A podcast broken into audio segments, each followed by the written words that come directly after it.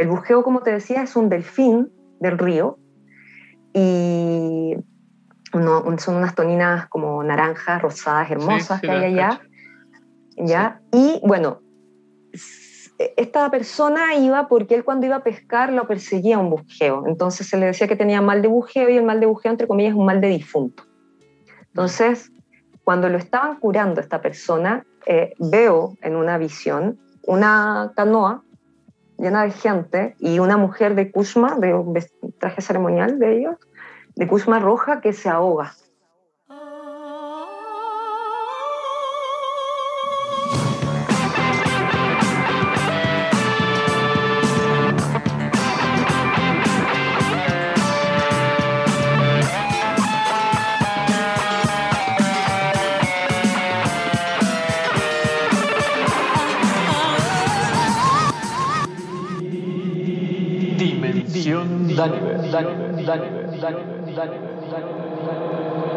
Hola, soy Daniver.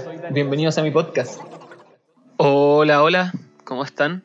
En la dimensión de hoy nos acompaña Daniela Baeza. La Dani ha trabajado en teatro durante muchos años, lee el tarot, se está formando como consteladora familiar, entre otras cosas. Pero mi principal motivo de invitarla esta vez es poder saber sobre su aventura en la selva. La Dani fue de visita a la selva y por la pandemia terminó viviendo un año allá. Para que sepan cómo sucedió esto, qué la llevó a eso y qué aprendió en su visita en la selva. Esta entrevista está imperdible. Como siempre agradecer a todos los que escuchan el podcast. Hemos estado creciendo harto. Con las animaciones del podcast me ha ido súper bien.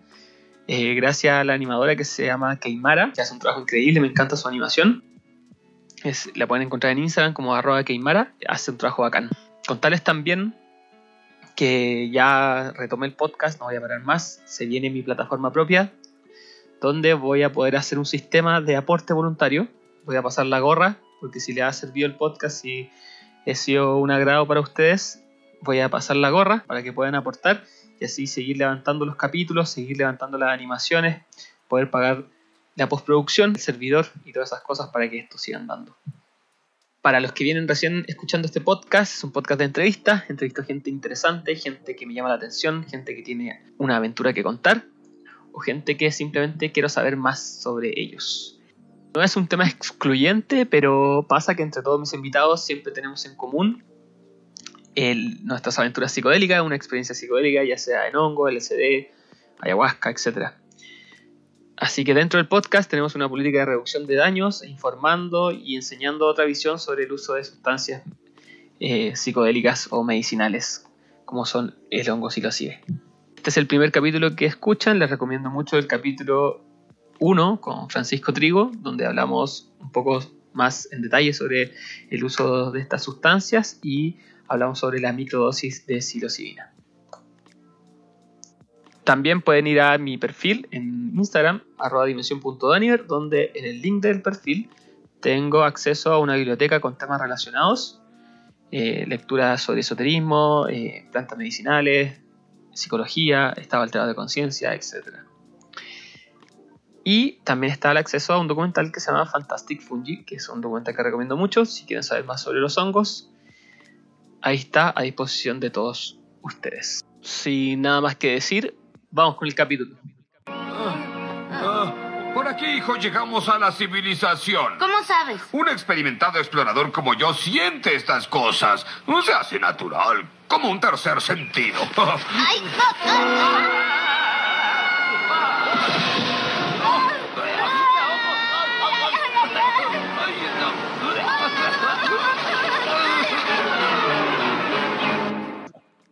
Hola Dani, ¿cómo estáis?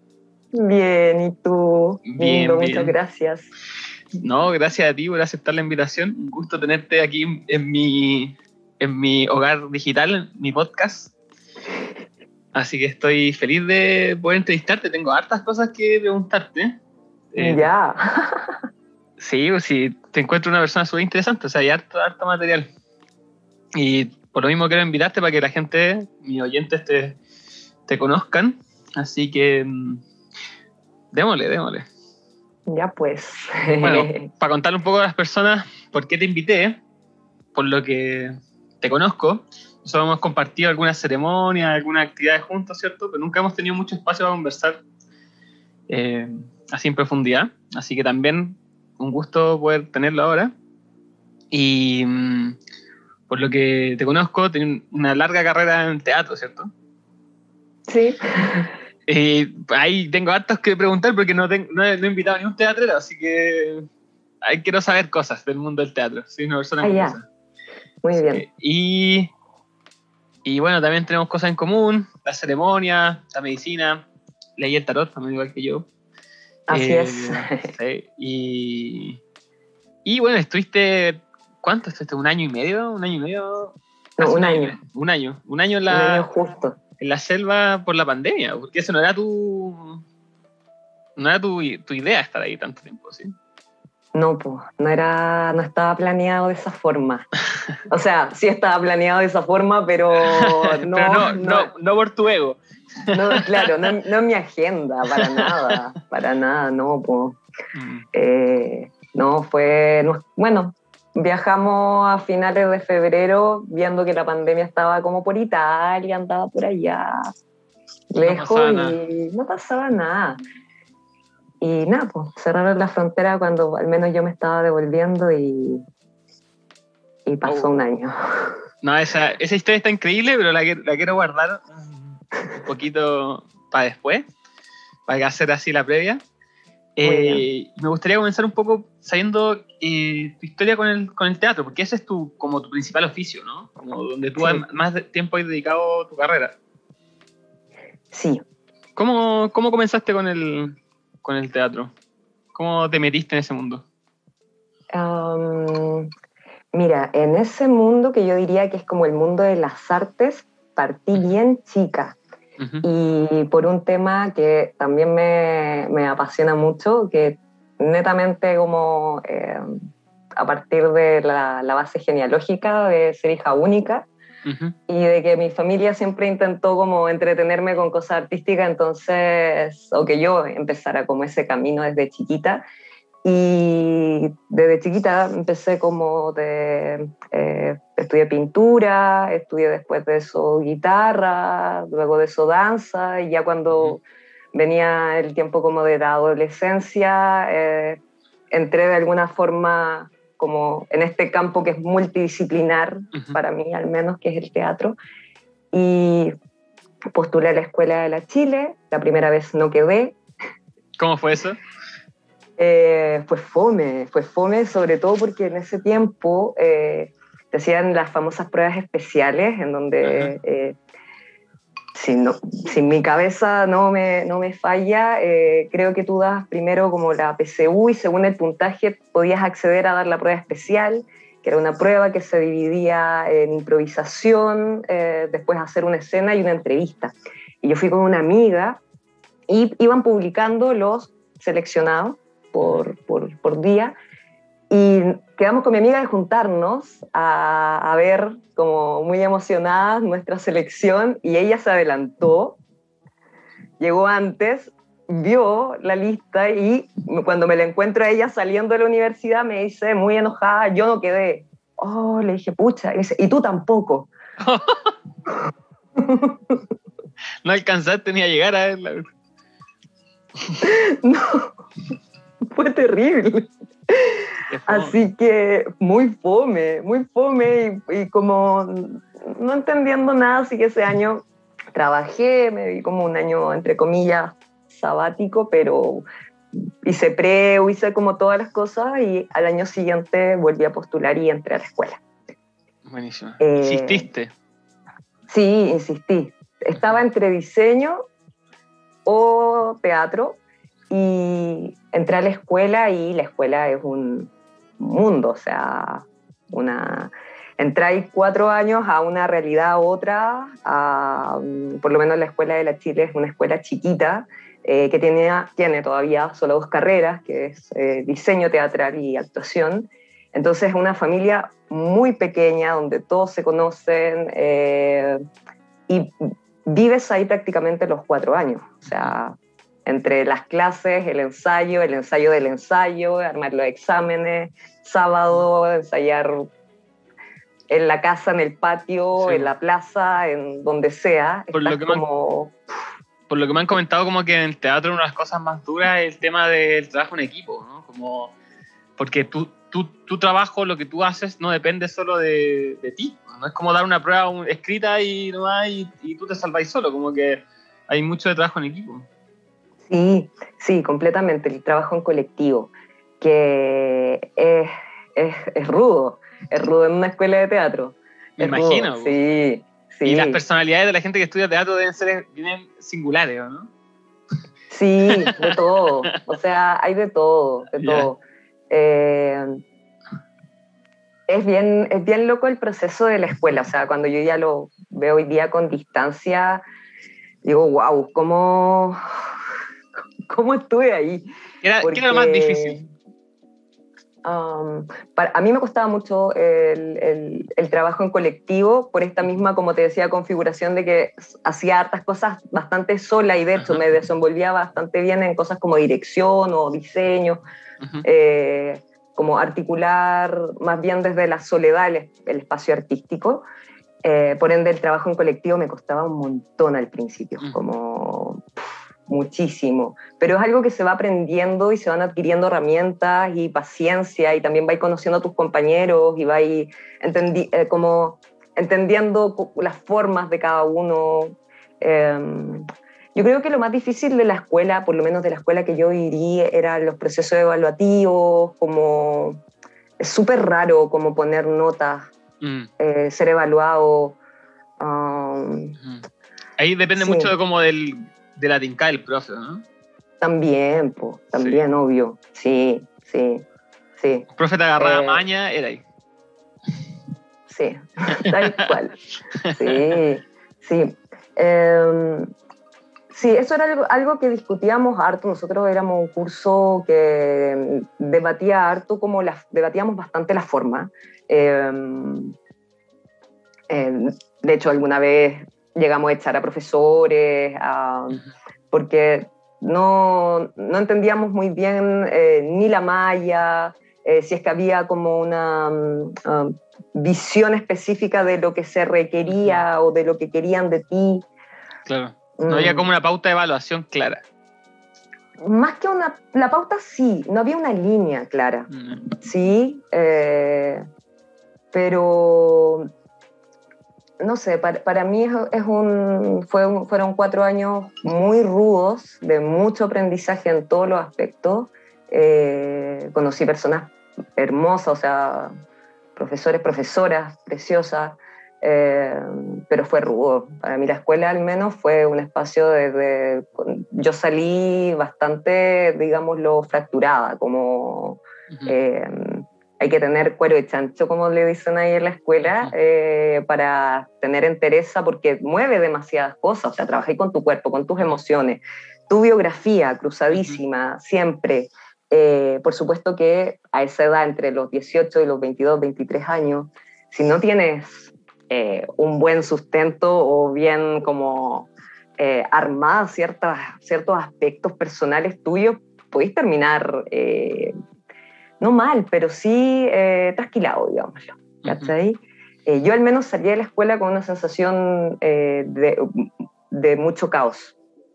como, como salí y fue como ya, ¿para dónde ahora? Es que, por lo que, desde mi perspectiva, lo que conozco como del lado más terapéutico, psicológico, como el teatro, eh, con esto del tema del trabajo corporal, se mezcla mucho con ciertos trabajos es como de apertura emocional, o, no sé, pues, bioenergética, que es el trabajo corporal de bloquear el cuerpo, de poder expresar cada vez más fuerte, no sé, pues, gritar todo lo más fuerte que podáis, mantener silencio durante mucho rato, no sé, como ejercicios que te conectan con tu expresión.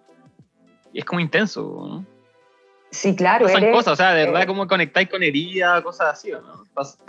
Por supuesto, y si uno no tiene una preparación, que yo en ese momento no la tenía, pero en absoluto, eh, eh, puedes no tener manejo de cosas que son esenciales, por ejemplo, la manera en que uno canaliza, ¿sí? Eh, los personajes, la información, el método de creación, eh, el rito de lo que significa estar en presencia de los otros, ¿sí? El ego, por supuesto, de me están mirando, lo hago bien, lo hago mal, estoy siendo evaluado constantemente y, en, la escuela, por lo menos en mi época, estaba siendo evaluado constantemente dentro y fuera de clase. Sí. ¿Cachai? Eh, todo te observaba. Entonces...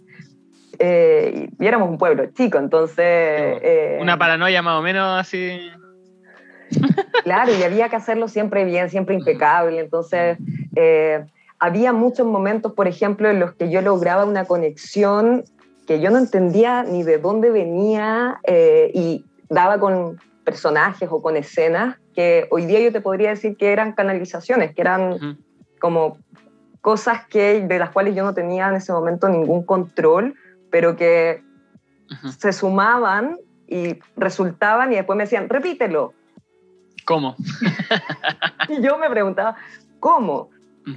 Eso me ayudó eh, durante la escuela a, em, elaborar técnicas como más que intuición, ¿no?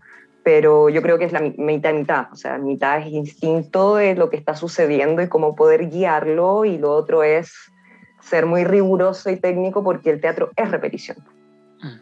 Y, y, en la repetición, como en todo, vas encontrando la profundidad y vas encontrando nuevos caminos, vas armando partituras finalmente. Eh, de hecho, nuestro último año teníamos un profesor que hablaba precisamente de partituras corporales, entonces, eh, partitura corporal, vocal, respiratoria, del imaginario, de lo que estabas cruzando, va y, vas componiendo como completamente todo en tu cuerpo. Entonces va tomando un nivel... Eh, Una sutileza, los gestos, la expresión, el tono. Sí. Mm. Me pasa con lo que mencionáis. Voy a, voy a compartir una experiencia muy volada, pero parte de mi podcast. Eh, que una vez en una dosis muy alta de, de LSD, eh, empecé a hacer como, empecé en un trance y, empecé a hacer posturas de yoga que en mi cotidiano, con mi cuerpo, conociendo mi cuerpo, yo, era, hubiera sido imposible hacer. Eh, doblarme o pararme de mano y como sin ningún esfuerzo. wow. Eh, y y ahí yo me da cuenta, claro, estoy canalizando esto, pero ahí entendí el valor de la práctica. O sea, como eh, mantener, sostener ese estado de conciencia a través de, fuera de la sustancia, y poder también tener la capacidad física de hacer ese, tipo de movimientos y las sensaciones que eso implicaba en mí, eh, requería disciplina y una práctica gigantesca. Entonces era muy, muy diferente lo que tú dices, como ese, esa chispa que de repente hay de intuición a la práctica constante que ya es la maestría de algo, mm. sea cual sea esa maestría.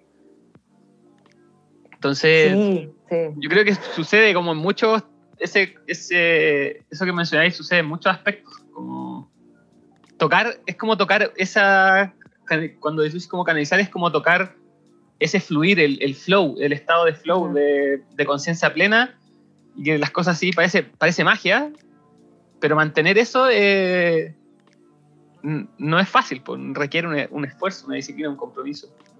Sí, y un entrenamiento también, como eh, conocer muy bien tu cuerpo, conocerte mm. mucho a ti mismo, como que, eh, como te digo, es una carrera que, que se trata mucho de eso, o sea, tu cuerpo es tu instrumento.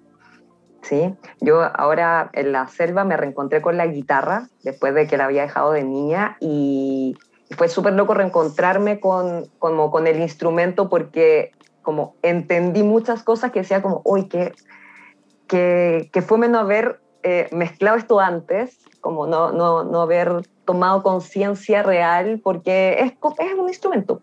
Es tal como cuando tocáis música, vais profundizando, o sea, cuando desarrolláis cualquier tipo de arte, en verdad. Pero eh, eh, para mí entenderlo desde, desde, la música me es más, me es más fácil, me es más sencillo. Sí. Me hace, esta conversación me hace recordar un, el Tantra. Ahí había leído que hay, hay como, no sé, como las 36 o no sé cuántas artes del Tantra que eh, si tú quieres practicar tanta tienes que dominar, no sé, pues, la música, la flauta, la guitarra, el, canto, el baile, y te va nombrando un montón de listas. Entonces, como que en ese momento cuando empecé como a comprender esto que te mencionó, claro, me di cuenta que te, te, te dan, es, te dan esos ejemplos, te dicen practica esto porque hay que conectar con ese estado de flow. Y da lo mismo el mm. camino, de dónde, de dónde lo agarréis, ¿cachai? Pero una vez que conectaste con esa sensación, podéis empezar a conectar desde distintas partes, como del tarot, del yoga, de la meditación, de la danza, del skate, del parkour, ¿cachai? Como, eh, y me he dado cuenta como que mucha gente que lleva algo a, una maestría a un nivel alto, como que empiezan a sus filosofías de vida o las cosas que dicen son muy parecidas. Como que me, un tiempo me dediqué a escuchar charlas de como gente bacán en, algo, como que empiezan a llegar a, conclusiones muy parecidas y yo siento como que llegan a esa fuente o algo que está ahí, que no sé qué es. Eh, pero qué interesante. Qué interesante cómo lo mencionáis en el teatro. Sí, y, hay diversas técnicas. Eh, ponte tú, hay una que es la técnica de Ariane Mushkin, eh, que es una maestra francesa, eh, de la cual nosotros tuvimos, eh, como, entre comillas, un ramo de alguien que aprendió con Andrés Pérez, que fue precisamente discípulo de esta, de esta maestra, de Iván Álvarez Garaya, que él nos hizo, entre comillas, como la técnica de Andrés Pérez, pero que es la, de, la, de Arián, que es en donde el personaje escoge al actor.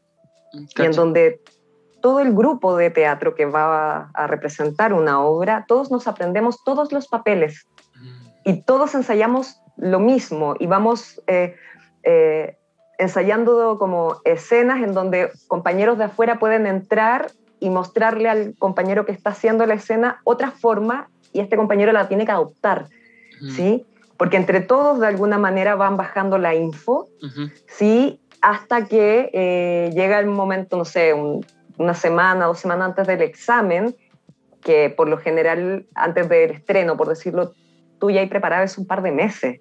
En cambio, acá tú estás muy al borde de estrenar sin saber eh, qué personaje vas a representar. Y hay un momento que es mágico, en donde es como que todo el grupo se da cuenta que, oh, él, o el personaje está en ella, ahí está, ahí está, e, e, ella es, o él es, ahí, ya, entonces... Qué loco. Es algo que baja, que eh, eh, Arián decía que es algo, es una energía que, que baja, que te escoge. ¿Has hecho constelaciones familiares? Estoy formándome como consteladora. Cacha, Sí, Actualmente. Sí. sí. Tiene mucho de eso. Sí, tiene mucho de, de eso. Mm. Esas energías que están, tan ahí. En, algunas constelaciones he visto gente así poseída. Yo mismo. no, es. intenso. Intensísimo. Sí, ahí es otro, abriendo otro portal. vamos, vamos a dejarla ahí bonito, vamos a dejarla ahí bonito. Oye, em, ¿qué sería como eh, lo que te llevas como del teatro, de esa, de esa escuela de teatro? Como el mayor aprendizaje. Mm, como del, yo creo que el teatro es una disciplina, como, y al menos a mí me abrió como, el, me abrió el mundo, como creo que eh, salí de la burbuja en donde vivía para entender la realidad desde tantas perspectivas. Eh,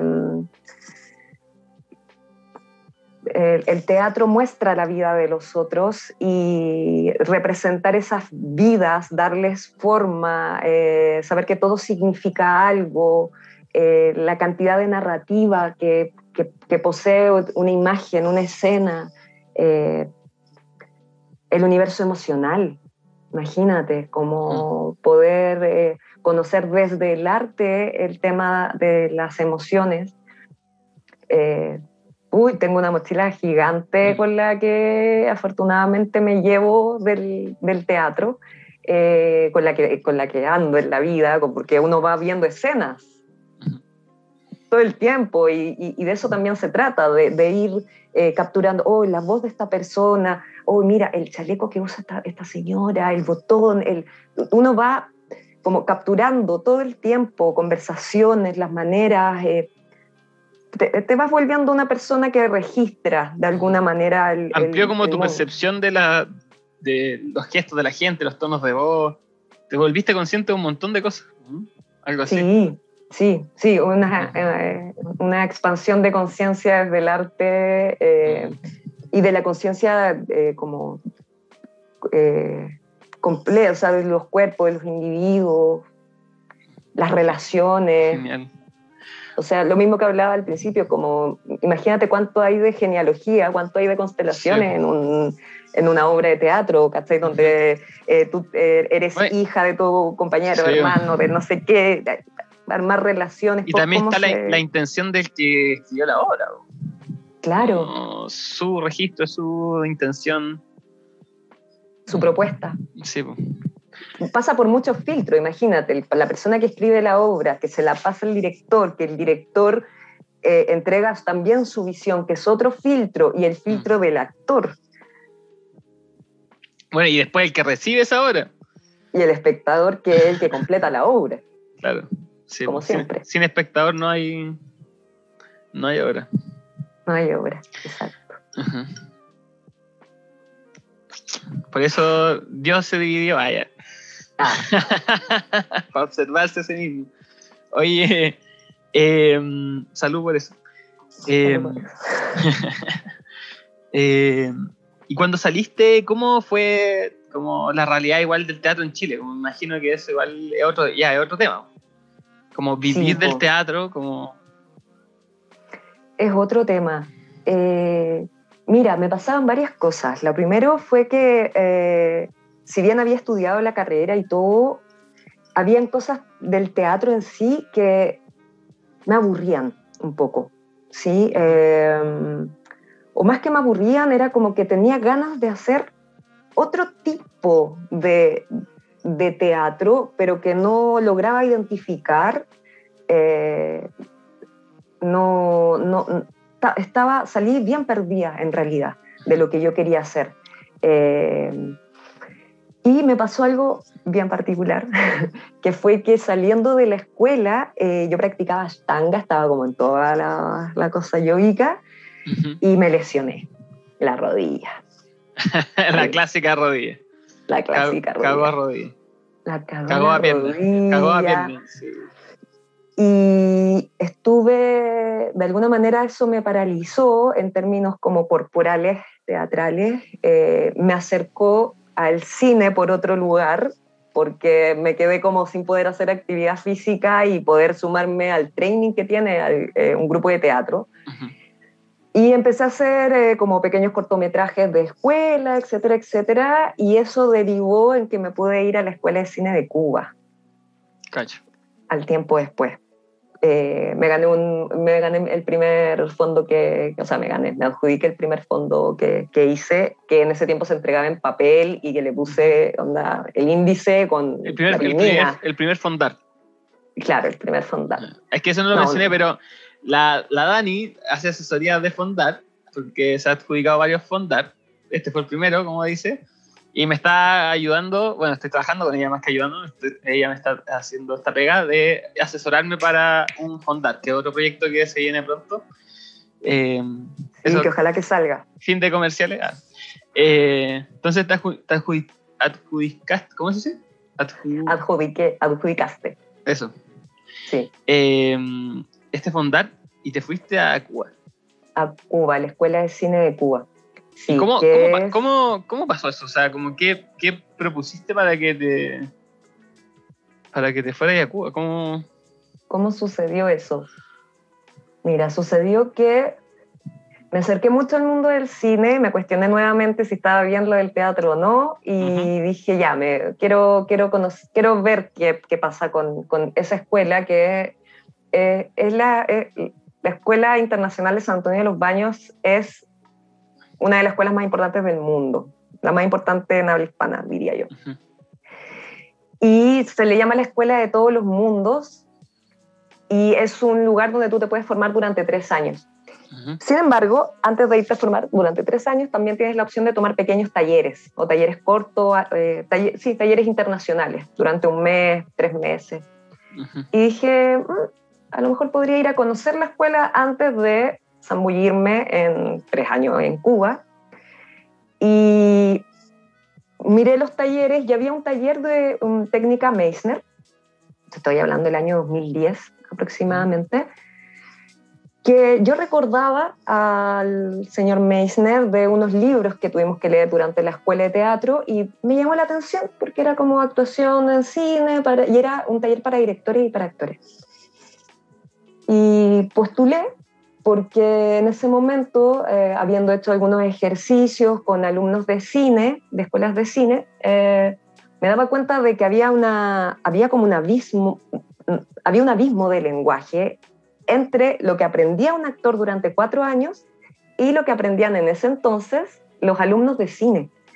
Entonces, de hecho, eh, a los alumnos de cine les pasaban, si no me equivoco, en ese tiempo era como un semestre de actuación eh, para comprender un poco a los actores, pero yo me daba cuenta cuando estaba con los chicos eh, haciendo escenas, haciendo estos ejercicios, que ellos no sabían, entre comillas, cómo guiar el mundo emocional. Mm. Por lo general te mostraban lo que tenías que hacer. Eh, que es como, siéntate aquí y hazlo así y hazlo acá. Entonces, generé una ecuación que era en, ese momento más bien lógica para mí, que era, bueno, si puedo aprender esto, el día de mañana lo puedo traer acá, sí, hice un, proyecto donde veía las mallas curriculares de las escuelas de cine, las comparaba con las de eh, teatro. En ese tiempo no había tampoco talleres de actuación de cine para actores de teatro, que hoy día ya es mucho más común. Así que con eso postulé, como te digo, con este fondar en papel que lo miraba y realmente era como qué linda, qué tierna. Eh, y lo gané. Contra todo pronóstico. Contra todo pronóstico, pero es que estaba, eh, estaba bien fundamentado. Entonces fui a la escuela, preciosa, es un lugar maravilloso que eh, tú cuando llegas allá tiene una consigna que dice para que el lugar de la utopía que no está en ninguna parte esté en alguna parte. Mm. ¿sí? Y es una escuela que se ha armado con fondos internacionales, em, que entre comillas no está como bajo el régimen. Eh, es como si estuviera en Rancagua, ¿no? Como, como en la distancia de San Antonio a La Habana. Ah, yo pensé que como en una dimensión paralela, porque mm, mm. como Rancagua...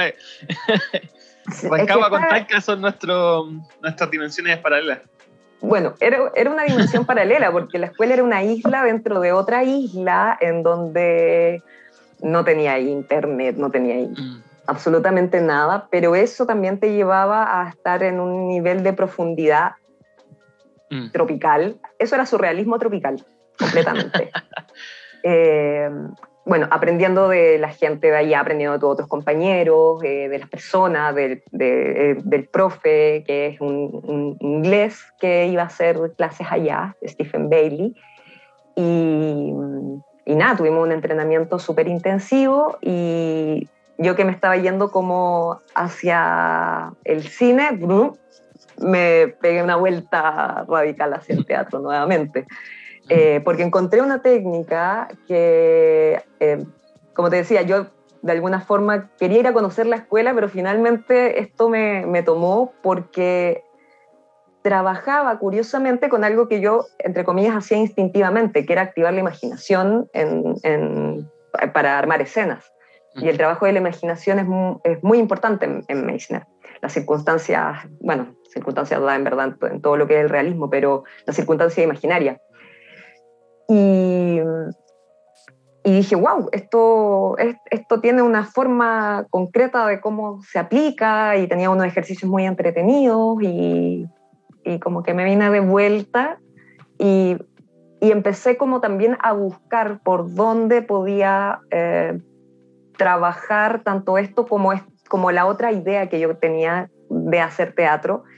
Y fue ahí donde me encontré con la Paula Aros, ¿Ya? Eh, y Paula Aros, que es una directora que trabaja en el teatro performativo.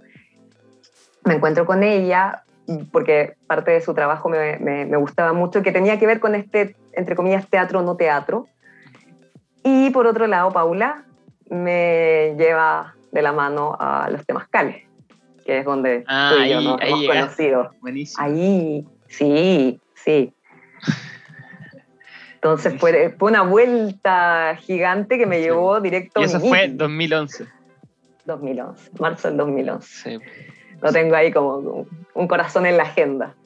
Sí. El 2011, último de raíces, último raíces, raíz en, en, ¿cómo se llama? En este terreno que era más seco que no sé qué. ¿Qué pilcho? ¿En qué Melosilla. Sí, el último raíz en qué pincho 2011, creo que fue. No, el 2012. 2012, ah, ya, Mm. sí. 2012. Claro, fue el tercero. último. Sí, y ahí llegué a- al fuego. Buenísima. Y ahí empezaste, con, con ella empezaste a hacer obras, ¿o ¿no? Sí, ahí empezamos a trabajar juntas con Paula. eh, yo fui su asistente, fui su ayudante.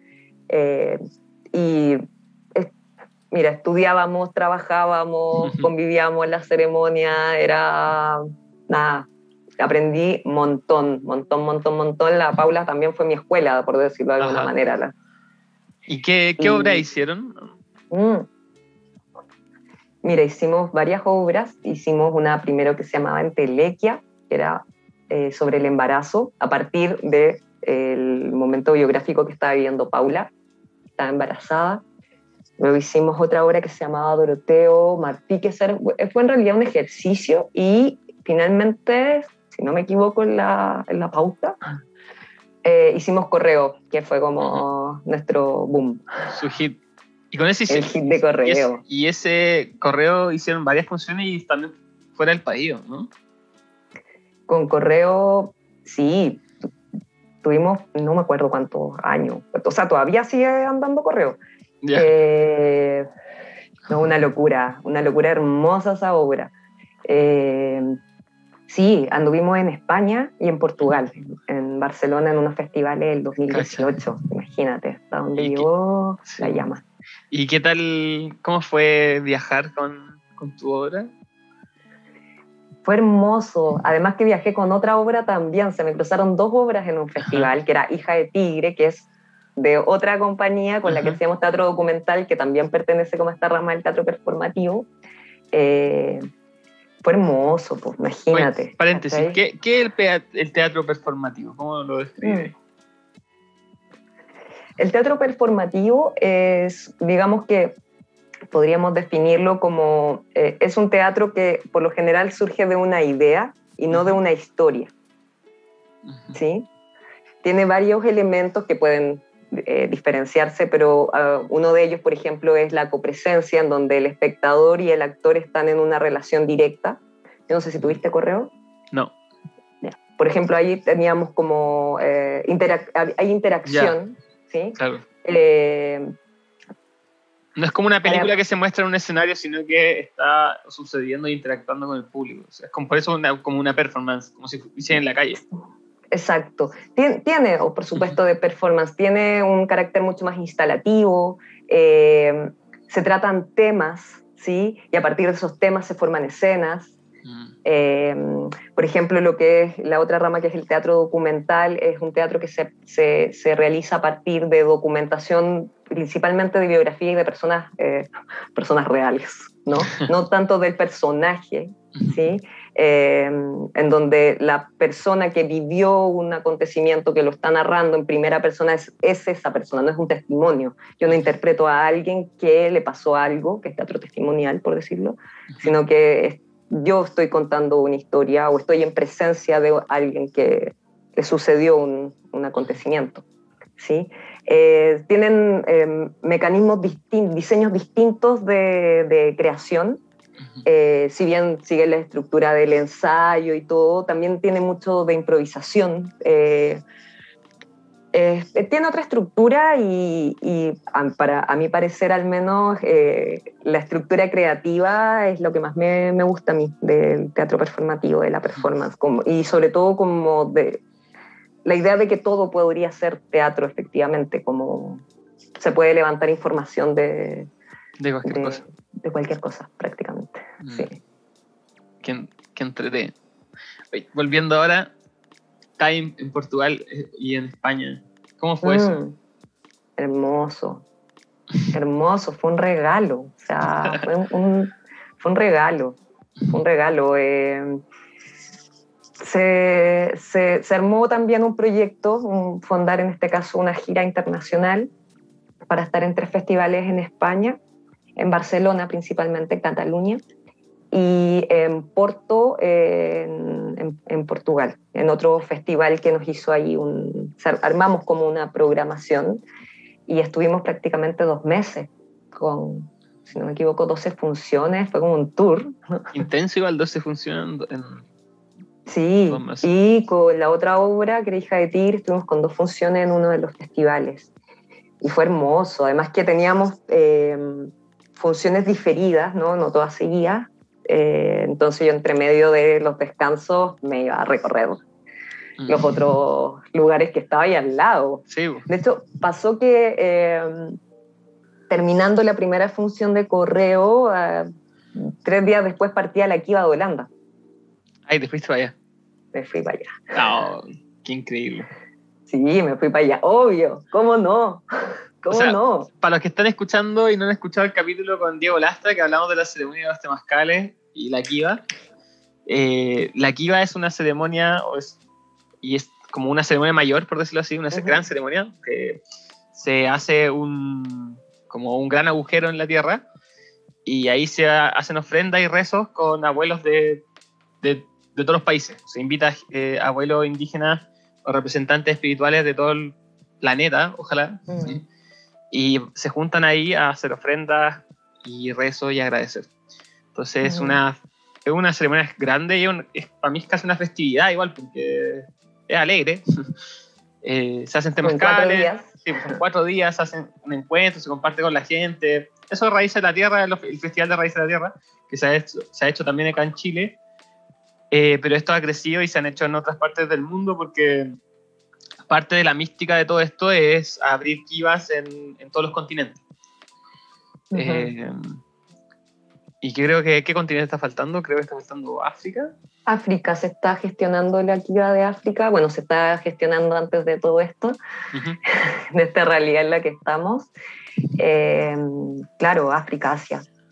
Pero sí, es bonito el tema del, del rezo. Yo eh, quisiera añadir algo ahí que esta reunión de los abuelos en este gran agujero, este gran hoyo en donde entran, eh, también tiene la finalidad que eh, a partir de las distintas lenguas de los abuelos, eh, volver a hablar con la, con la madre tierra, ¿no? Como surge también desde, desde ahí y que es, o sea, si uno lo mirara como, como desde otro plano, es una reunión de, de sabios de, de, de, distintas naciones indígenas, como se le llama, eh, que es bastante impensada.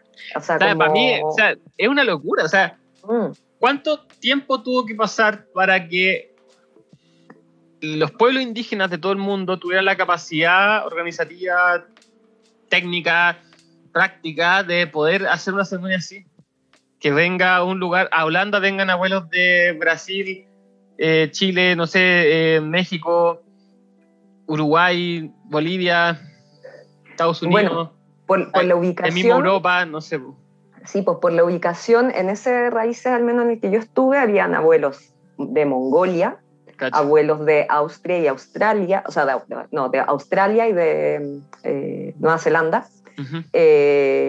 abuelos de África y los eh, abuelos americanos y por supuesto los abuelos europeos que eran... Eh, o sea, imagínate, güey, imagínate. Ahí habían de los cinco continentes. imagínate, güey, imagínate, o sea, todo lo que tuvo que haber pasado para que se movilizara todo eso, o sea, si... No sé, yo lo encuentro una locura. Una locura, locura. Y yo, y yo participando en Raíces, cuando era más chico, como que. Mm, estaba puro weando, o sea, era entretenido, estaba como. Sentía una alegría nomás, porque quería estar ahí, ¿cachai? Pero ya ahora más, más de viejo, por decirlo así, a mis 28 años siendo papá, como que siento que recién estoy tomando el peso con, real de lo que significa la ceremonia de raíces. Y, y todavía a lo mejor me falta mucho más por, por entender, pero como te digo, o sea, es una locura. Y, es súper sencilla y humilde. Y es como, ah, sí, ah, vamos a ver a los abuelos indígenas, pero bueno, es un acto demasiado mágico y demasiado loco.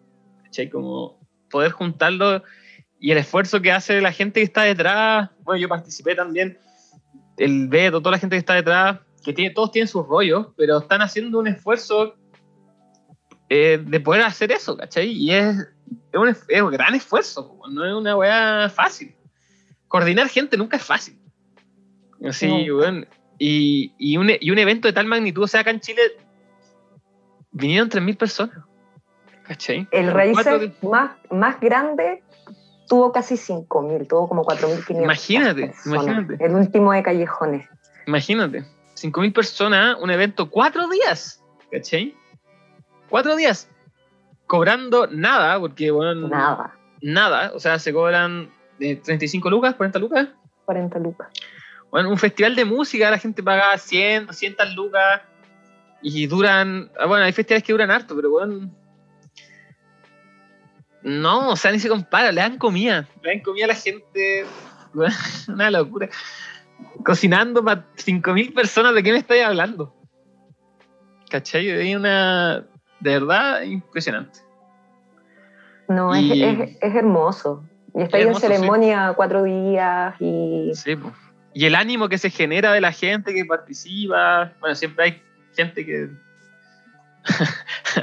que da la nota alta, pero, el ánimo en general es, hermoso. Se me puso rara la cámara, bueno, no importa. Eh, ahí todo. Sí, recomendadísimo, recomendadísimo a toda la gente que escucha. Si es que eh, alguna vez se hace de nuevo raíces de la tierra acá en en Chile que participe. Bueno, y en otros países busquen, porque está en México. México, en Perú, eh, no, en Perú creo que cerró. Cerraron ya el ciclo de cuatro años. No sé si en Colombia siguen. Y ahora se va a abrir una, eh, ahora en agosto se abre en Alemania. Se reabre, o sea, se cerró la de Holanda y se va a abrir ahora en Alemania. Se abre un ciclo de cuatro años más. Bueno, para la gente de Europa que me escucha, porque hay gente de Europa que me escucha, Vayan. vayan, vayan. Vayan. Gente de España que puede estar escuchando, vaya para allá. Eh, hay fuegos de raíces también, de fuegos de temazcal en, en España, así que en ir. Mallorca. Sí, pueden ir y, conocer un poco de esto. Es súper bonito y recomendadísimo. Cierre paréntesis. Cierre paréntesis. Eh, y ahí, bueno. Sí, pues terminé en la Kiva allá, pues imagínate. Imagínate el salto. Manso regalo, entonces, que se haya coordinado todo para que pudiera estar allá. No, fue, fue así, fue un regalo, por eso te decía, fue un regalo el viaje porque me permitió muchas otras cosas y, y bueno, fui sin nada, o sea, como que de verdad llegué allá y no llevé carpa, no llevé nada, nada, nada, nada. Y eh, tuve la suerte de que allá los, el temazcal no se cubre con lonas, sino que se cubre con frazadas. Entonces había un tipi lleno de frazadas y una carpa donde habíamos, o habían otras chilenas también, habían otros amigos, donde fue como, Dani, quédate acá al lado del fuego, hay frazadas, listo. O sea, se armó. Chao. Se como, no, todo, todo muy todo llega, todo, todo se provee. ¿Y, no había estado en Europa antes? No, nunca. Primera vez. La mansa rama entonces. Primera vez. Y yo tengo un nivel de inglés que ha mejorado, pero en ese tiempo era bastante básico, o sea, como que, y la que iba, el idioma como entre comillas oficial para comunicarse entre todas las personas era inglés, entonces yo estaba como súper atenta, hello. How are you? How are you? No, yo decía, em, my English is so primitive. Como, listo, nada, déjenme acá. Déjenme, déjenme acá, es muy primitivo. Listo. Y la gente siempre se reía con eso y encantaba y había buena onda y lo entendían. Bacán. Qué entrete. Qué bacán. Sí. Oye, ahí, no. ¿hacía frío en esa kiva? ¿Cómo está? No, porque fui en verano. Ya en verano. Era, era verano, era el verano de allá, entonces. Buenísimo. No, hermoso. Y va muy poca gente, además. O sea, Mm. poca gente en relación a, a lo que nosotros conocemos Claro, acá, es po. que en Chile igual también, como que el raíz de Chile es el más grande de todos. ¿no? Sí, sí, es el más grande de todos. Es icónico. Sí, allá iban 400 personas. Imagínate la diferencia. No, y un orden que te, te morí, o sea, otra, otra No, cosa. ahí igual-. También, sí, en raíz igual es increíble lo que se hace, pero se hace a puro pulso. O sea, hay gente que está por la buena onda organizando. Sí, Y, y organizar tanta gente, tantas cosas es difícil. Pero buenísimo. Igual encuentro interesante como que en Chile suceda eso. O sea, que hayan 5.000 personas interesadas en ir a raíces a ese festival. Como Sí. que en Chile hay un ánimo muy, muy grande, encuentro yo, por la terapia alternativa, por las visiones alternativas. Como que es algo que ha ido creciendo y se nota mucho y que es- es- al parecer es diferente a otros países, ¿cachai? Como que en verdad es grande el interior. No sé si Sí. te da la misma sensación. sí, o sea, yo por ejemplo me acuerdo del 2000, del, de que el último Raíces fue el 2012 allá en Callejones, o sea, en Callejones, en Quepilcho, porque fue el año que se, empezó, se, se disparó en números de Raíces. Antes era más piola. Mm, pero el 2012, con todo esto que traía, esta energía de fin de mundo, de acabo de mundo, mm. eh, levantó mucho la, eh, todo, llegó mucha gente a los fuegos, como había mm, como un apetito distinto de conocer otras formas, de, de entrar en otra, en otra onda, pues, en otra Ujú. frecuencia también. Entonces, eh, creo que desde ahí también, y bueno, y Callejones también era un lugar mucho más grande, mucho más vasto, en el sentido de que estaba todo, era más fácil, digámoslo, el lugar estaba Sí, pues, listo prácticamente, entonces, sí. eh, sí, pues dio para que eh, se corriera la voz y la gente fuera llegando y el amigo del amigo del amigo llegara al otro año y así sucesivamente. Sí. No, es bueno. Ay, ay. Ya eché de menos, eché de menos un raíces. Mm, No, imagínate, ahora iría en raíces con mis dos caros chicos, no. Llores. Sí. Imagínate, qué lindo estar ahí. Sí.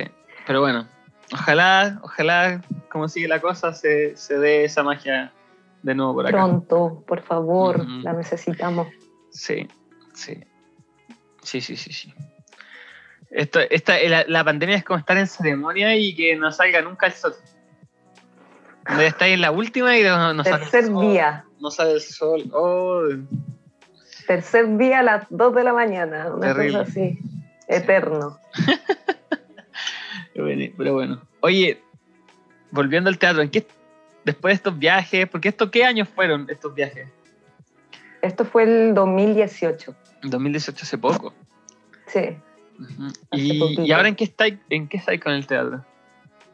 Hoy día estoy, mira, estoy eh, creando, bueno, primero estoy llegando, Bueno, sí, pues de tu viaje de la selva. hola, llegando, eh, bueno, precisamente allá tuve varias eh, como visiones y conexiones de algunas cosas que quería hacer, sobre todo en relación a estas otras formas de, de- teatro. Y hoy día estoy creando un par de proyectos, pero que todavía muy incipientes. Eh, también, y también cachando un poco cómo está todo esto, como que Sí, también llegué y están los teatros cerrados hace más Sí, de un año, hay eh, lista de espera, la precariedad laboral, ni hablar. O sea, estamos, el arte hoy día no está, pero, Ah, difícil. o sea, es muy triste. O sea, los teatros hoy día, a partir, por ejemplo, de la reciente eh, partida del Pepe Secal, los teatros hoy día se están abriendo para hacer velorios, como eh, de la gente que se ha ido Ujú. y, y- y es y como ese vínculo que, que, que lamentablemente nos sacudió como país, como teatro y muerte, eh, uf, nos tiene también como con un poco, o a mí al menos con un poco de escalofrío, como que lo encuentro muy triste también, a, pesar de todo lo otro bueno que está sucediendo justo esta semana. Creo que ese, ese espacio em, estamos más, o sea, creo que eh, esto ha exacerbado muchas cosas, la pandemia, y, y, la precarización, la precariedad del arte es una de ellas, como eh, la visibiliza. Eh, o sea, si ya era difícil hacer teatro antes, imagínate hoy día que no se puede. Claro. Como, eh, y bueno, han surgido muchas otras formas, que es lo bonito de todo esto, como se ha levantado mucho el arte sonoro, el teatro sonoro, el, el teatro por streaming, se, se ha buscado la forma. Y, sí y, nada, desarrollar la creatividad. Hay una, Hay un podcast como Radio Teatro en Spotify de un viajero en el tiempo, no sé si lo he escuchado. No, pero me lo han contado. Ah, voy a aprovechar de recomendarlo porque yo lo encontré buenísimo y bueno, habla de la pandemia y todo lo que está pasando. Es súper bueno, lo encontré, un formato súper entretenido. Bueno, estoy haciendo un podcast, yo amo los podcasts, como que es muy diferente a, ver algo, escuchar. Eh, escuchar solamente es muy distinto, la atención que se pone, las sensaciones que provoca. Eh, así que lo recomiendo mucho. Eh, se llama Caso, Caso 63 y es chileno. Está como está metido gente chilena acá y está buenísimo. Buenísimo, y se lo recomiendo. Y así te, te, demoráis como una hora en escucharlo todos los capítulos, un poco menos. Buenísimo. Lo recomiendo mucho. Sí, a mí también me lo han, me lo han recomendado, todavía no lo escucho, lo tengo tarea, tarea sí, escúchalo, es buenísimo. Sí, es muy bueno. Me gustó harto, harto, harto. Es muy parecido como a Onda la 12 monos, la película. Muy parecido, muy parecido, pero el toque que le dan propio es bacán. Muy, muy bueno. Recomendadísimo. Caso 63 en Spotify una obra exclusiva de Spotify. Ojalá que Spotify siga sacando como cosas así, porque está entrete. Y le da espacio a, al teatro, a los actores a hacer otras cosas. Sí. Bueno, y ahora cualquiera puede subir su, su radio teatro a Spotify y compartirlo en todo caso. Esa es la gracia de, la, de las nuevas eh, redes de comunicación. Cualquiera puede subir, como yo mismo, esto y, que la gente lo escuche. Y, llega harta gente. Yo todavía me sorprendo el podcast, de repente reviso las estadísticas. Cinco personas escuchando en España, otra en Estados Unidos, otra por ahí. Es impresionante. Qué entretenido. que, mi voz, que mi voz esté sonando en otro país lo encuentro una locura. Así como que alguien a kilómetros esté ahí escuchándome ahora hablar. Locura. Saludos a todos los que estén por ahí. Les agradezco mucho que escuchen este, este humilde podcast. Oh. ¿Hace cuánto que estáis con el podcast? Ya cumplí un año. Se cumplió un año. Sí, se cumplió un año el podcast. Eh, fue en, en, junio, junio del año pasado inició el podcast. Así que ya se cumple un año. Lo inicié ahí como salvavidas. Fue mi salvavidas en la pandemia. La primera, las primeras cuarentenas que eran como más terribles, porque ahora, bueno, todos salen, como que nadie respeta mucho en las primeras eran como más terribles porque no sabía qué estaba pasando, había mucho miedo, mucha desinformación. Eh, entonces, ahí fue mi salvavidas eh, este podcast. Y a un año ya. Este sería mi capítulo 29. ¡Wow! Qué buen sueño te pegaste con esto. Sí, está entretenido. Está entretenidísimo. Eh, de hecho, ya es mi, es mi hobby, es mi pasión, o sea, me encanta. Qué bacán. Yo también tengo una idea, ¿te acuerdas que te contaba? También tengo, una, tengo una idea ahí de, ¿De podcast. Sí, está entretenido. Está, entretenido. O sea, me encantaría que pudiera como monetizar el podcast en el sentido de que sea sustentable económicamente, porque igual le dedico harto tiempo. Y de hecho, y plata, igual como que pago el servidor y la edición y cosas así. Eh, pero en verdad es mi hobby, o sea, mm, no me urge como monetizarlo, ¿cachai? Soy feliz haciéndolo. Y de hecho, una de las cosas que más me empiezo, ahora últimamente pensaba como, hoy cuando mis hijos sean grandes van a poder escuchar mi podcast, así como, hoy escuchó el podcast del papá, ojalá lo hagan, sería mi sueño. se interesen, porque no sé, pues, más grandes típicos los cabros chicos no están ni ahí con, con los papás. Van a estar jugando con hologramas. sí, porque en qué estén. Pero bueno, una locura. Eh, Esperemos que no. Ojalá que digan, no, voy a escuchar el podcast. Oye, mm, Dani, volviendo, estáis volviendo de tu viaje, pues ya entremos en, en este tema, estáis volviendo a la realidad ciudad, de la ciudad de Chile. ¿Cómo fue esto? ¿Cómo, ¿Cómo te fuiste a la selva y qué pasó? ¿Qué pasó? ¿En qué estabas? Ah. ¿Cómo, qué, qué, decidiste hacer? Mira, la decisión eh, podría decirlo que fue bien maternalista porque yo fui a dejar a mi bololo, a mi compañero, que él hace varios años ya tenía todo un camino eh, eh, como desde la psicología. Eh, había visitado un centro terapéutico muy importante que está en Perú, en Tarapoto, que se llama Taquihuasi, y él venía trabajando con dietas, con plantas.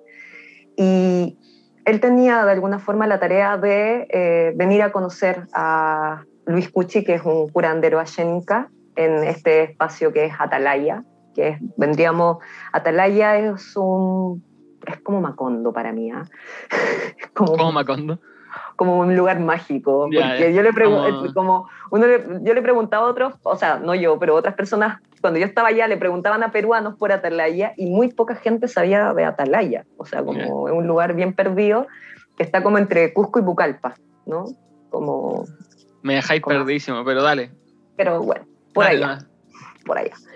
Y, y eh, Edu, eh, que iba a trabajar con este abuelo durante unos meses, eh, nada, se iba para allá y yo como por le dije, obvio que quiero ir, nos vamos a separar un tiempo y quiero conocer y quiero cachar dónde vaya a estar y, y con quién y como por último casi como para poder armarme el imaginario, mientras yo mi vida ficticia iba a estar en Santiago de Chile y él iba a estar allá eh, dietando y trabajando con el abuelo. Entonces pasó que lo fui a dejar, nos fuimos, eh, él se iba con una maleta grande porque se quedaba por más tiempo, yo me fui con una maleta de mano, una cartera, tenía un par de semanas, además que... Eh, estando allá en la selva y con los procesos que tú vayas a vivir allá, tampoco es como que tenés que llevarte tantas cosas, o sea, estar cómodo, ¿no? Me llevé afortunadamente mi tarot, par de libros, eh, cuadernos, porque siempre escribo. Y nada, llegamos allá y resultó que cuando yo me devolvía, el 15 de marzo, cerraron la frontera nacional e internacional. Ese mismo día. El mismo día. O, sea, eh, o sea, al día siguiente. Y yo tenía mi vuelo dos días después, ponte tú. Y claro, y para salir de la selva en donde estábamos, porque aproximadamente, ¿cachai? Como para hasta llegar hasta un lugar eh, donde pudiera tomar un avión, ¿no? Como un aeropuerto. Entonces, nada, en este, en Atalaya, eh, había un, un, hotel que podría hablar que era como el, el mejor hotel de Atalaya, que era muy barato, Batalaya era muy barato, eso era algo muy positivo para nosotros.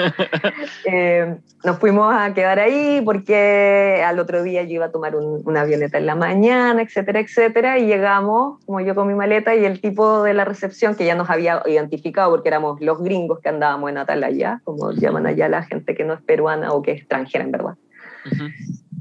Y el tipo de la recepción me dice, ah, parece que no va a poder viajar, señorita, no sé qué. Y digo, ¿pero por qué? Me dice, no, el presidente va a hablar. Y yo, ay, que son, que son exagerados. ¿Cómo? Están locos. Yo, yo con mi, mi, pequeña soberbia, como, ah, qué tierno, ya. bueno, y me doy vuelta y veo a Martín Vizcarra, presidente del Perú en aquel momento, eh, y una franja acá abajo decía como cierre de fronteras nacional e internacional desde mañana a las tantas horas. Oh. Y, ¿y, qué, qué, significa esto? O sea, como...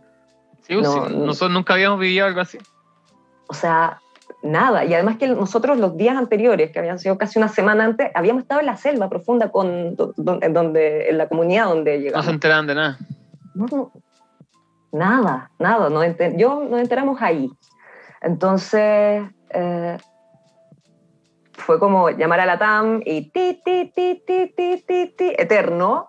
Eh, hablar con la familia, nosotros no, no, no, entendíamos nada, porque todavía en Chile no se disparaba la emergencia, se disparó como al día después. Ajá. Y era un estado de excepción por 15 días. Entonces, era como, bueno, eh, 15 días. Puedo soportar 15 días a pesar de que estaba enronchada entera. Eh, ¿Y cada?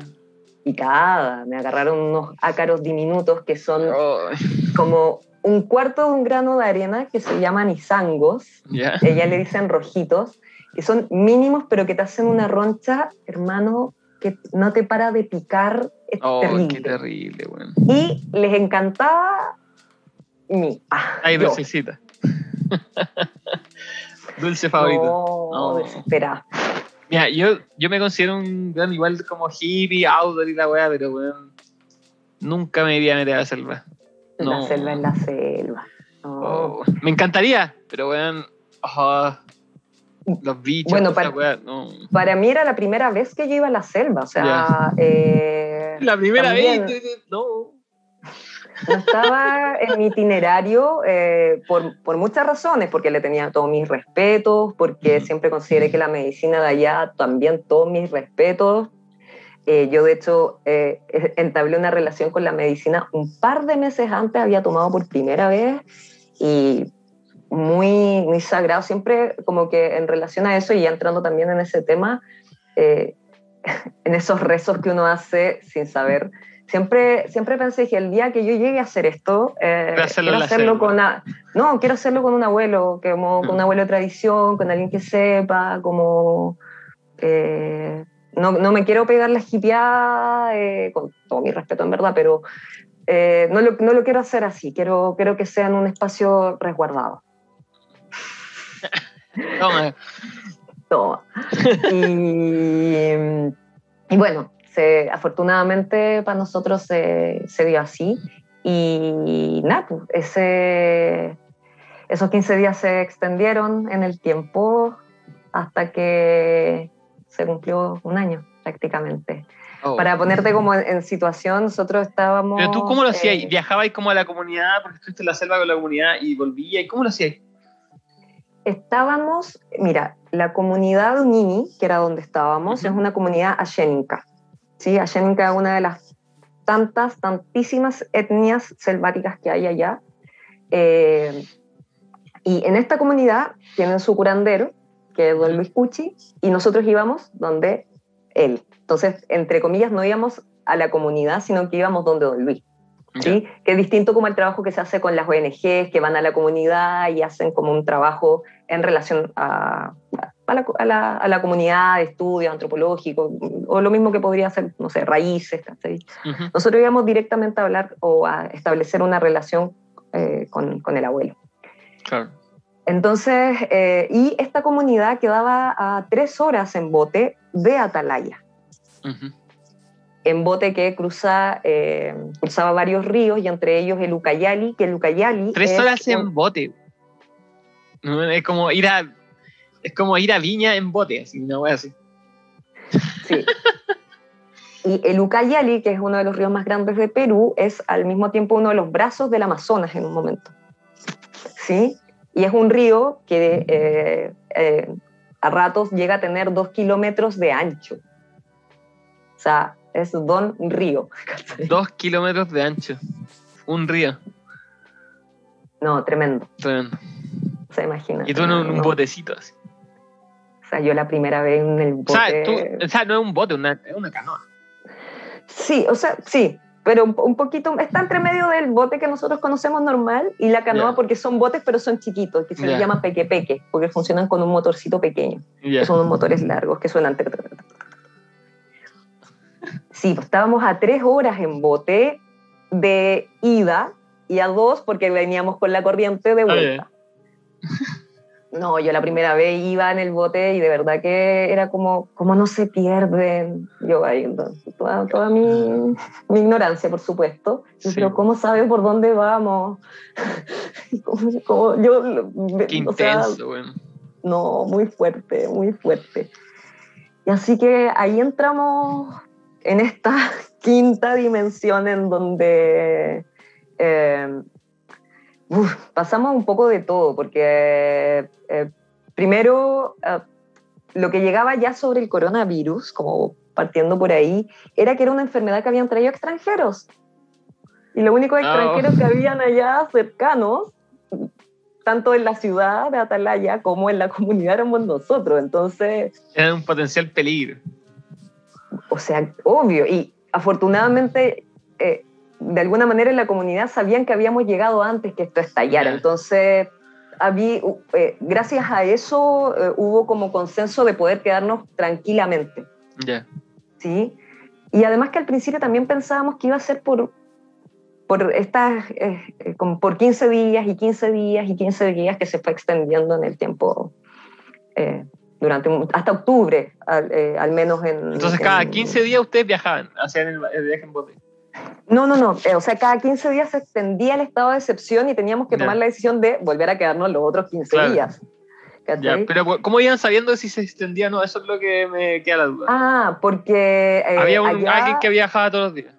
No, no, no, porque llegaba, eh, tenían como a partir del municipio, las comunidades tenían unos pequeños paneles solares con los que se podían cargar USB solamente. No tenían, no hay electricidad de 220 en la comunidad.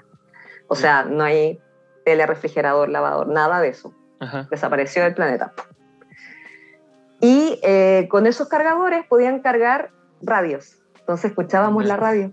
Ah, y, y en Atalaya habían programas de radio que era muy chistoso porque toda la música que tenían era como de 2000 hacia atrás. Como que nunca más quisieron pagar derecho de autor.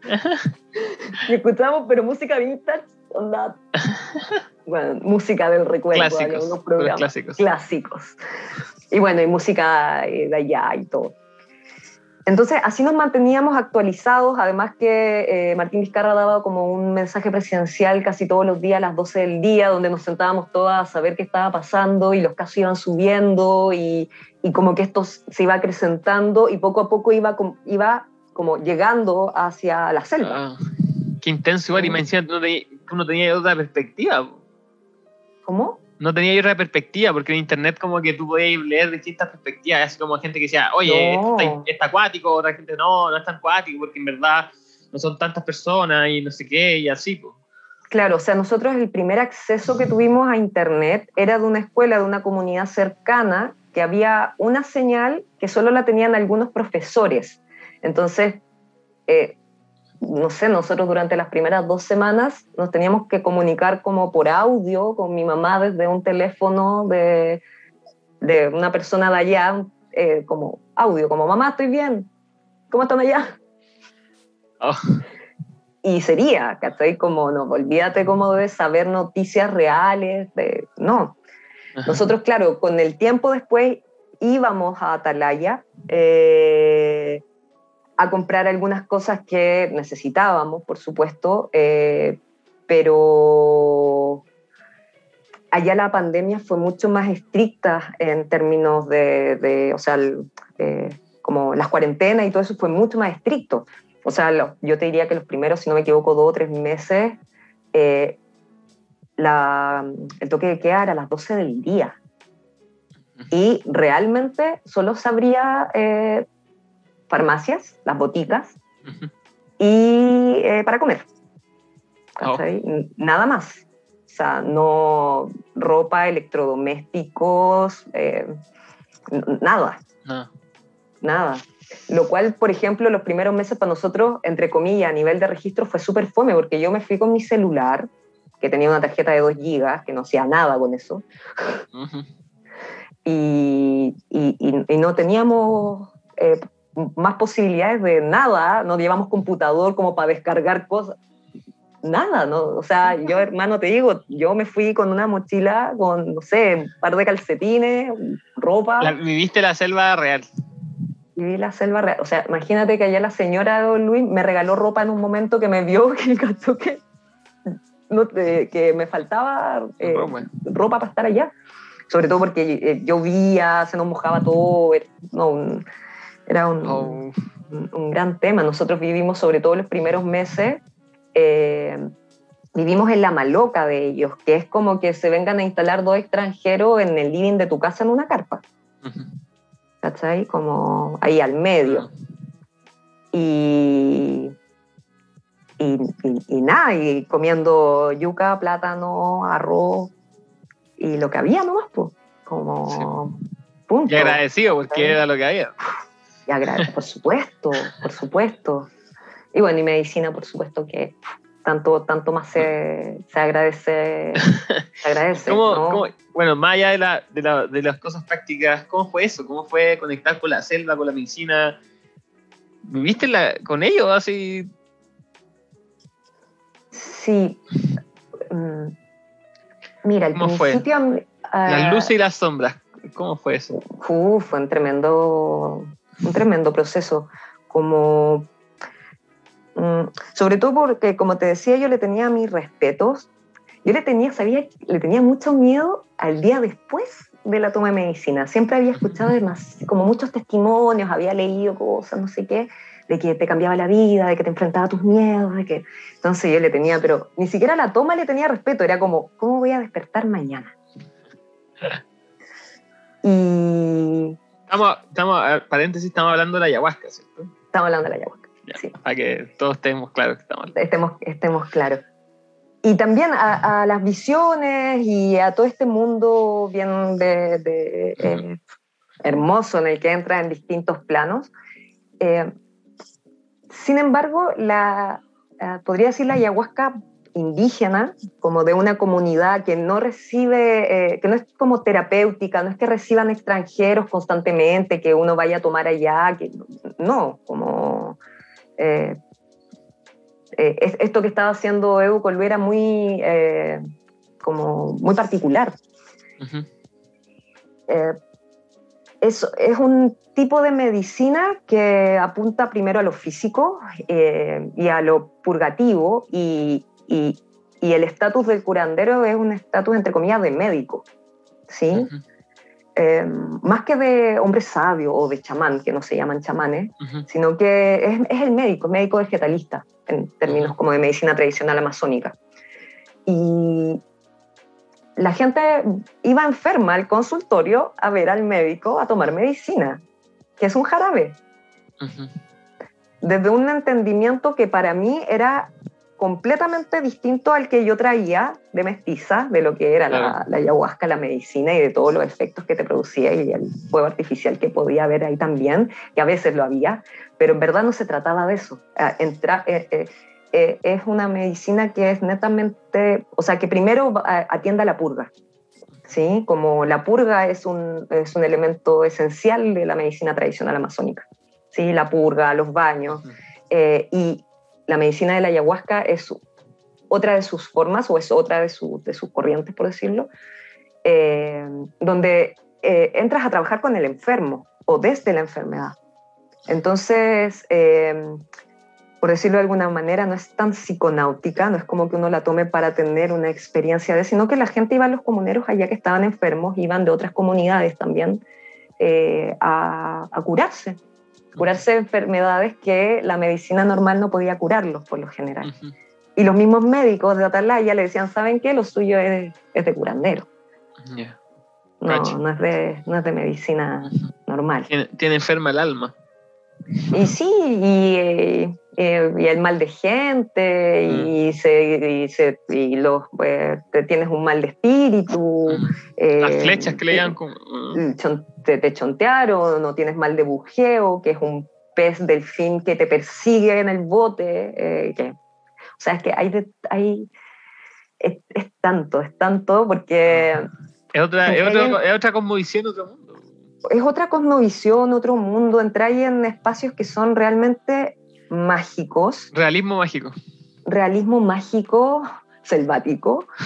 Eh, ayahuasquero, ¿no? Ayahuasquero. pero, pero, ¿sabes qué? Ni siquiera con el factor de, de la medicina, como con, el, con, el, solo hecho de, de, de, la cosmovisión con el que ellos viven su cotidiano, mm. que es impresionante. O sea, eh, que a mí, a mí me, me hacía cortocircuito constantemente al punto que en un momento eh, tuve que, bueno, además de todas las bajadas de moño reales que tuve que hacer, mm. así, ¿cuál avestruz? Eh, eh, de decir realmente no sé nada de esto. Con todo el camino que uno tiene y que todo lo que uno habla, no, no tengo idea. Realmente no. Anda a saber, sí. No. Mm. Exacto. Mira, nos pasó una vez. Me, me, hace acordarme un clásico literario, mm. lo que tú decís como cuando leía como Castanea como la sensación que tenía Castaneda cuando se enfrentaba a este mundo, bueno, que sea o no real, pero la sensación que me queda del libro cuando me acuerdo es como que loco no sabía nada, como que era un mundo al que su conciencia no, no podía acceder, ¿cachai? Como que trataba de racionalizar todo el rato lo que estaba pasando, lo que veía, lo que pasaba y no... No. No, y la forma en la que en la que ellos viven, porque también, como volviendo un poco al tema de la kiva, nosotros eh, tenemos como, o, yo por lo menos tenía la perspectiva de los abuelos indígenas, de abuelos de conocimiento y los sabios, y van como los líderes de las comunidades a la kiva.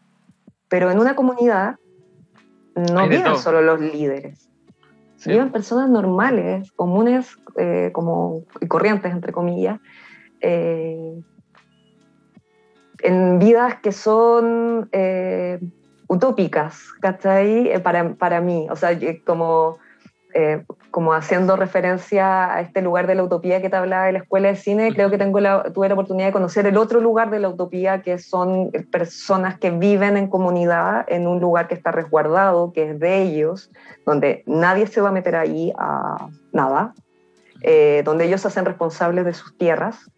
el que como la tierra es de quien la cultiva, la trabaja, eh, no pagan, por supuesto. Eh, tienen un modo de vida que es distinto, o sea, eh, nosotros tuvimos la oportunidad de ver, por ejemplo, desde el día que uno de los hijos de Luis decidió, ah, decidió cuál era el árbol que iba a cortar para hacer las canoas.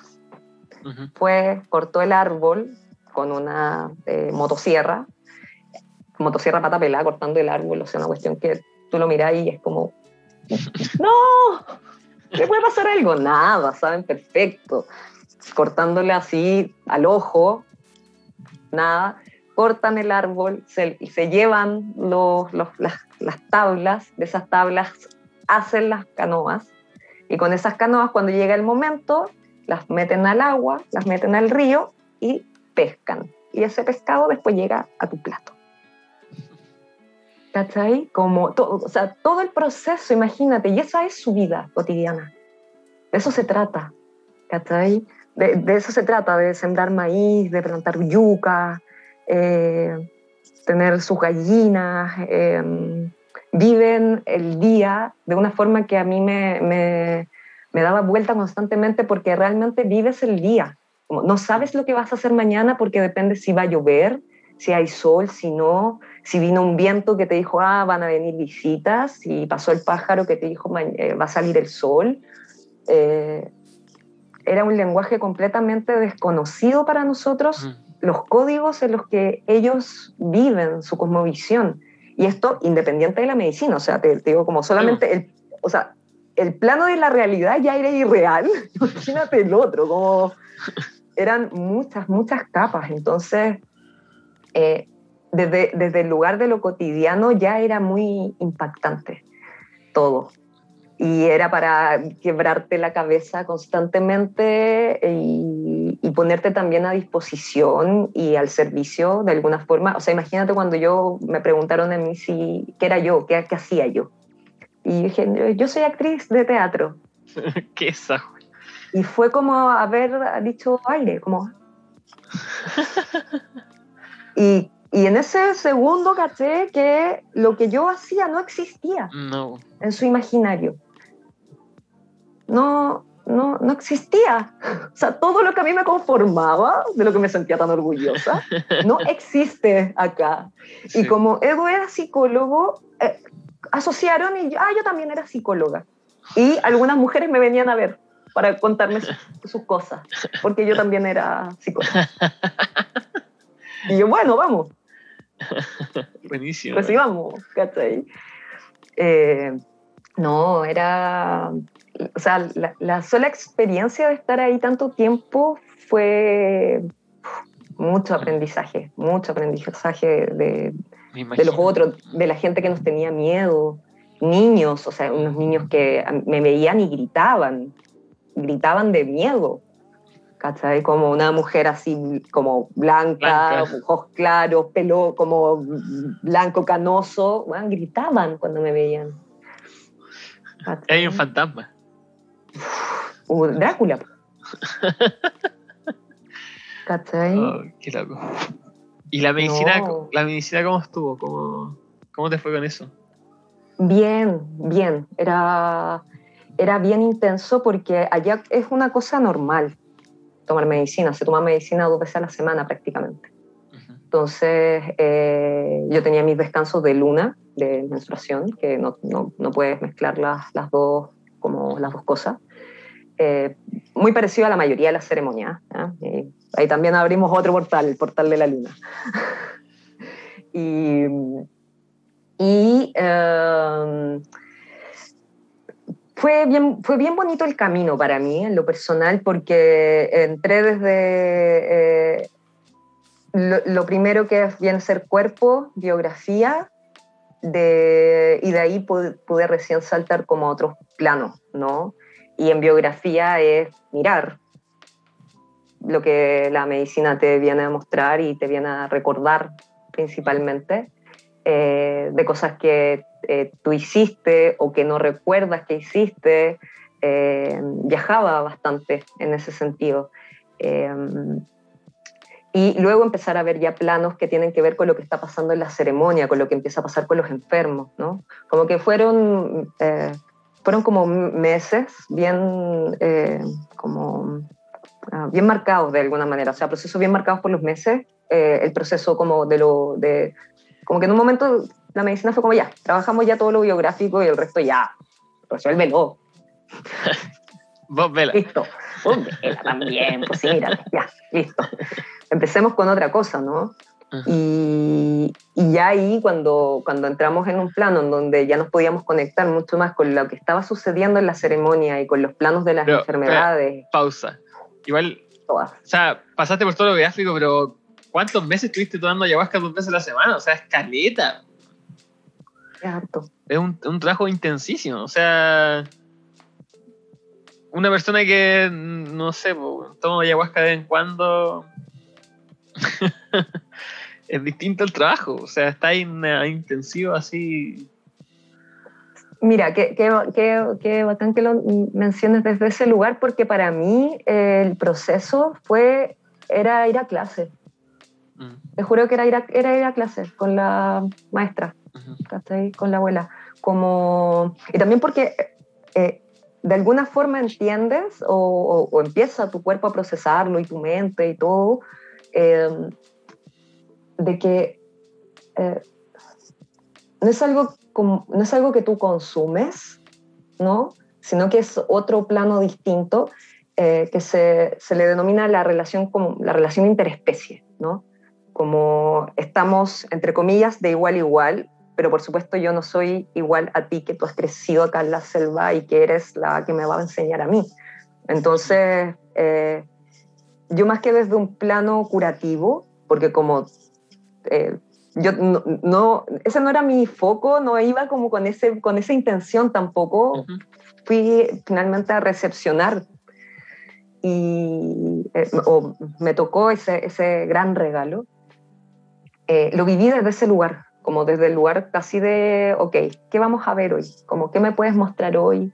Eh, y a veces sucedía que habían visiones y a veces era solo purga y, y a veces era mucha oscuridad y, y, y, de todo, ¿no? Como... Pero claro, fue los meses que, claro, vi, veía lo biográfico, eh, era muy, era ver la realidad. Hay un libro, de hecho, de, creo que es de Fericla, que es como un estudioso de la ayahuasca español, que creo que es mm, la, eh, la realidad detrás de la realidad. No me acuerdo si es naranjo ese título, pero es eso, ¿no? Como es como que te corre la cortina y dices, oh, esto estaba pasando. Chuta, ya, rearmemos de nuevo el puzzle entonces, vamos. Y, vamos armando nuevamente eh, el sistema de alguna forma. Pero sí, habían sesiones que realmente eran eh, agotadoras porque eran muy largas, eran sesiones de siete horas pero y, intensas también a nivel emocional, a nivel corporal. Estar ahí resistiendo. ¿Y tu, ¿Y tu relación con tu compa, cómo, cómo fue? ¿Cómo estaba él? ¿Cómo fue eso? o sea, uh, un año en la celda, o sea, una reality show. Sí. Eh, fue un, mira, y tomando medicina, así, oh, no, fue, fue un tremendo, tremendo proceso porque nosotros estábamos eh, conociéndonos también, como llevábamos menos de un año, cumplimos un año ya. Entonces, y pasamos de que, no, como llegamos allá y nuestra primera casa fue una tienda que nos armamos con dos mosquiteros, un colchón. Era la eh, primera vez que estaban conviviendo en la selva. Sí, sí. Oh. Luego ya nos pudimos trasladar a nosotros a nuestra maloca, que tuvimos después nosotros una maloca donde podíamos estar solo nosotros ahí, para no estar también ahí en, el living de, la familia Cuchi. y, y, claro, era un proceso que nos removía cosas a los dos de manera personal, a los dos entre los dos, era muy intenso. Y también se intensificaba mucho por el tema de, de las familias, la distancia, la cuestión que estaba pasando afuera, era muchas cosas pasando al mismo tiempo. Sin embargo, en algún momento eh, como que eh, entendimos de alguna manera que eh, eso que estaba pasando afuera estaba lejos, por decirlo de alguna forma, ¿no? Estaba, estaba lejos de ahí y que realmente, como, no sé, teníamos que estar bien agradecidos de lo que estaba pasando, mm. completa y absolutamente. Claro, y los procesos de, aprendizaje eran distintos. De hecho, Luisito de, nos dijo cuando llegamos como las mujeres aprenden antes que los hombres, y no sé qué. Como nos tiraba la talla y todo era un abuelo muy chistoso. Él o sea, viviste, el sueño de todo hippie que te gusta la medicina, la utopía de vivir como en la comunidad misma, aprender de un abuelo, tomar medicina así como corresponde, ¿cachai? Como eh, impresionante. No muy, no, muy bonito, muy bonito y, y, profundo y removedor en todos los sentidos. O sea, cuando tú ya vayas entendiendo, em, no sé, em, en relación a, cómo el cuerpo físico y el cuerpo energético eh, acumula cosas o enquista cosas eh, que son producto de una vivencia anterior eh, y esa vivencia puede ser removida a través de la medicina y eso provoca un cambio, o sea, a mí me, o sea, a nosotros, a los dos nos cambió el cuerpo y me cambió la postura, todo, la cara, como eh, empiezas a hacer, bueno, porque todo esto además va acompañado de un trabajo de, de, dieta en donde tienes que eliminar un montón de comidas sal, eh, eh, azúcares, eh, frutas, después hay, ciertas comidas que te empiezan a, caer mal, que por ejemplo a Leo no le caen mal, pero a mí sí, se va generando un espacio de transformación en el cuerpo, ¿sí? Para que, para que la medicina entre de alguna forma, vaya, vaya entrando y vaya acomodando lo que tiene que acomodar. Pero, como te decía al principio, afortunadamente Luis tenía muy claro este, este tema de, de, que él era el médico, entonces todo siempre pasó mucho como por ese filtro, ¿sí? Como eh, la sanidad, la enfermedad, ¿sí? Lo espiritual, el sincretismo también, porque también había... Eh, eh, era tanto ceremonial indígena como, como, como el sincretismo católico, ¿no? Como, Sí, pues tenía... caló en toda Latinoamérica. Mm, sí, sí. Y, y, nada, y, ver también cómo esto sanaba personas, ¿no? Como, lo que va haciendo, bueno, la ayahuasca, lo que hace el, tabaco, eh, otras plantas con las que también se trabajan, las plantas aliadas. Eh, eh, eh, es impresionante. lo, más loco, lo más loco que viste. Hace algo, algo que hayas visto que te das, si dijiste, ¿qué estaba pasando? Uy, vi varias cosas eh, locas. Mira, tuve, tuve una visión. Em, tuve una visión en particular eh, bien, bien, bien extraña, que fue justo cuando tuve dos visiones en particular, que las voy a narrar así cortito. La primera fue eh, la primera vez que yo vi ya un asunto, entre comillas, no biográfico, que era una persona que la estaban atendiendo porque tenía mal de bujeo. El bujeo, como te decía, es un delfín del río y son unas toninas como naranjas, rosadas, hermosas que hay allá. ¿ya? Y bueno, esta persona iba porque él cuando iba a pescar lo perseguía un bujeo. Entonces se le decía que tenía mal de bujeo y el mal de bujeo, entre comillas, es un mal de difunto. Entonces, cuando lo estaban curando esta persona, eh, veo en una visión una canoa llena de gente y una mujer de Kushma, de un traje ceremonial de ellos, de Kushma roja que se ahoga en, se ahoga en el río, se da vuelta el, bote y ella se ahoga y ella deseaba mucho eh, no ahogarse, por supuesto, y volver a nadar, o sea, como volver a flote, agarrar la canoa, agarrar la canoa, agarrar la canoa, y la cosa es que el cuerpo de esta mujer se va en, en el agua, pero sale una luz dentro de ella, que es su espíritu. Y su espíritu navega, navega, navega por el río hasta que encuentra un cuerpo vivo del tamaño de un humano, que es el bujeo, y entra en el bujeo. ¿Sí? Y este bujeo, que en realidad era esta mujer difunta, ¿qué es lo que va a buscar? Una canoa. Entonces, cuando ve cierta canoa, cree que es la de ella y va a chocar la canoa, pero en realidad ya han pasado muchos años o muchos tiempos, muchos planos, y lo que le pasaba a esa persona era que este, esta mujer dentro de este animal estaba persiguiendo la canoa y no dejaba a este tipo, como a esta, esta persona, pescar y hacer su trabajo. Y eso a él lo estaba enfermando también, porque el mal de, de bujeo te enferma. Entonces, eso fue la, la primera cosa que vi y que era completamente fuera de que papá, mamá, que esto, que tú, cuando chica, que no. Una cosa completamente eh, eh, extraña para mí y porque también había escuchado del mal de difunto y del mal de bujeo, pero no entendía qué era. Y cuando terminó la ceremonia siempre eh, había como un, un, círculo de conversación, que vieron, cómo se sintieron, están bien, no sé qué, algo como un momento de cierre. Y yo pregunté, dije, he visto esto y narro lo que vi y me dicen, es que es, así es. Así, eso es lo que pasa. Y era, fue como, wow, como esto entró mm. desde un, un, plano a otro.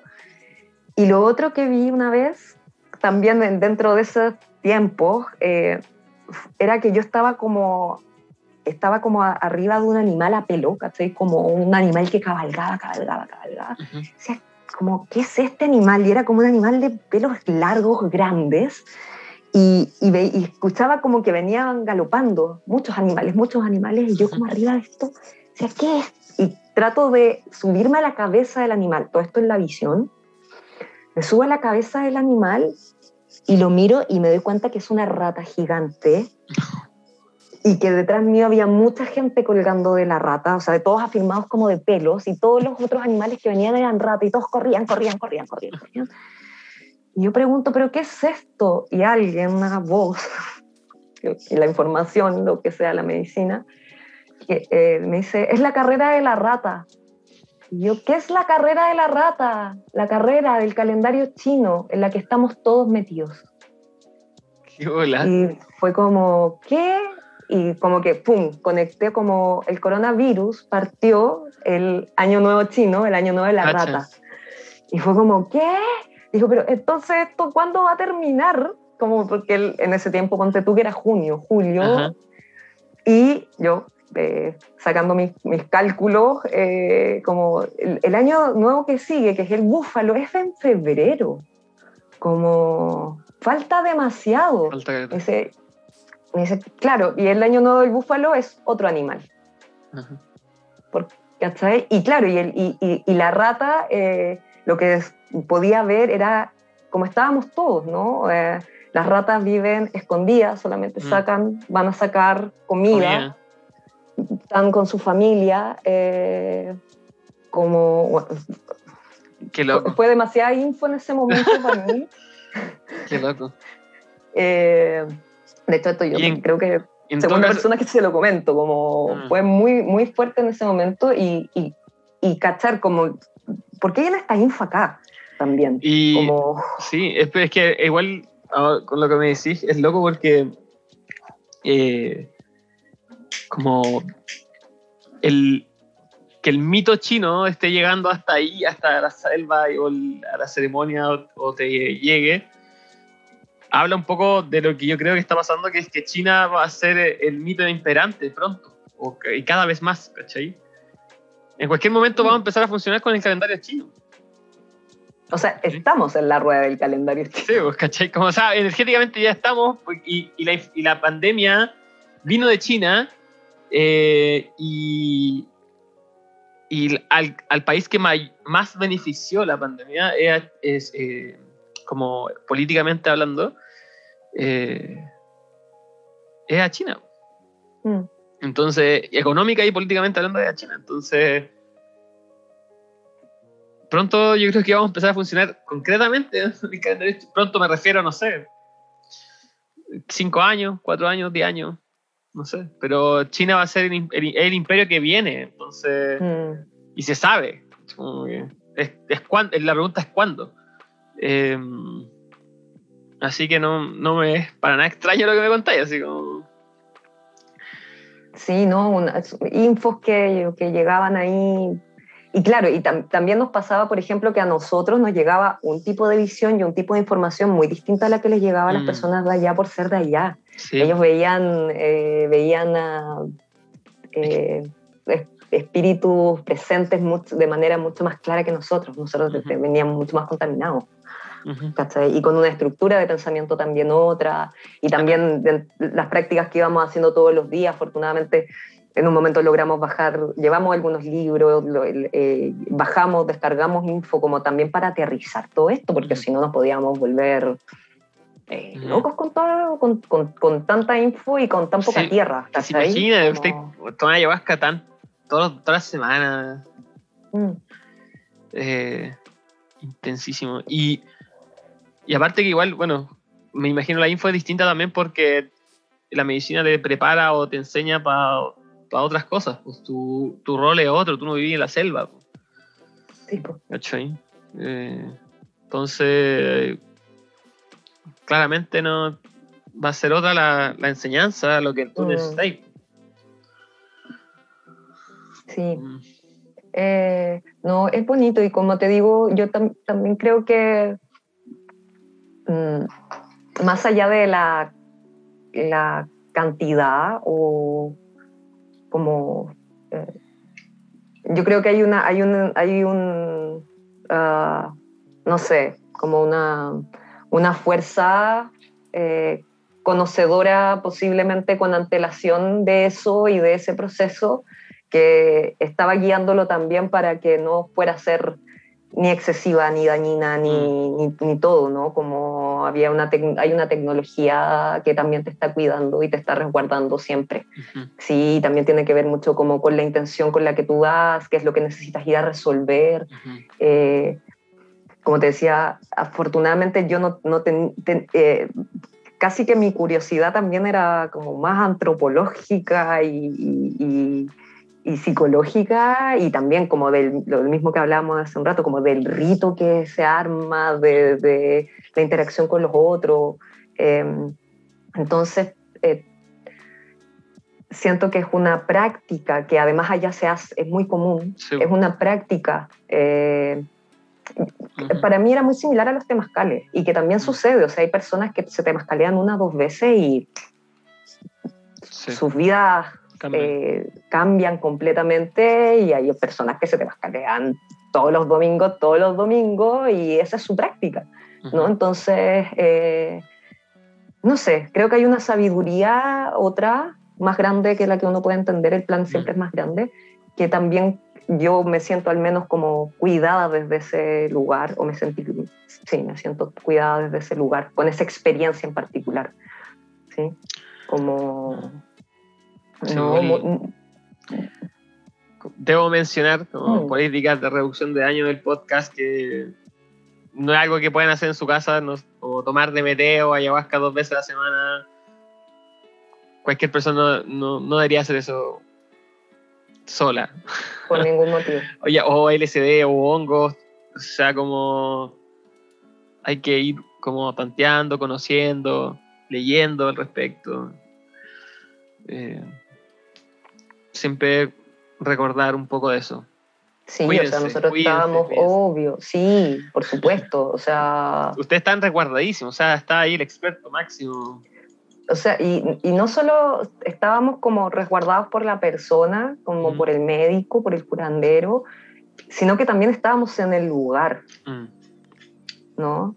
Y, y realmente estaban también pasando tantas otras cosas al mismo tiempo que lo no, es que lo alejaran de, lo terapéutico, pero sí, porque ellos hacen su vida cotidiana después.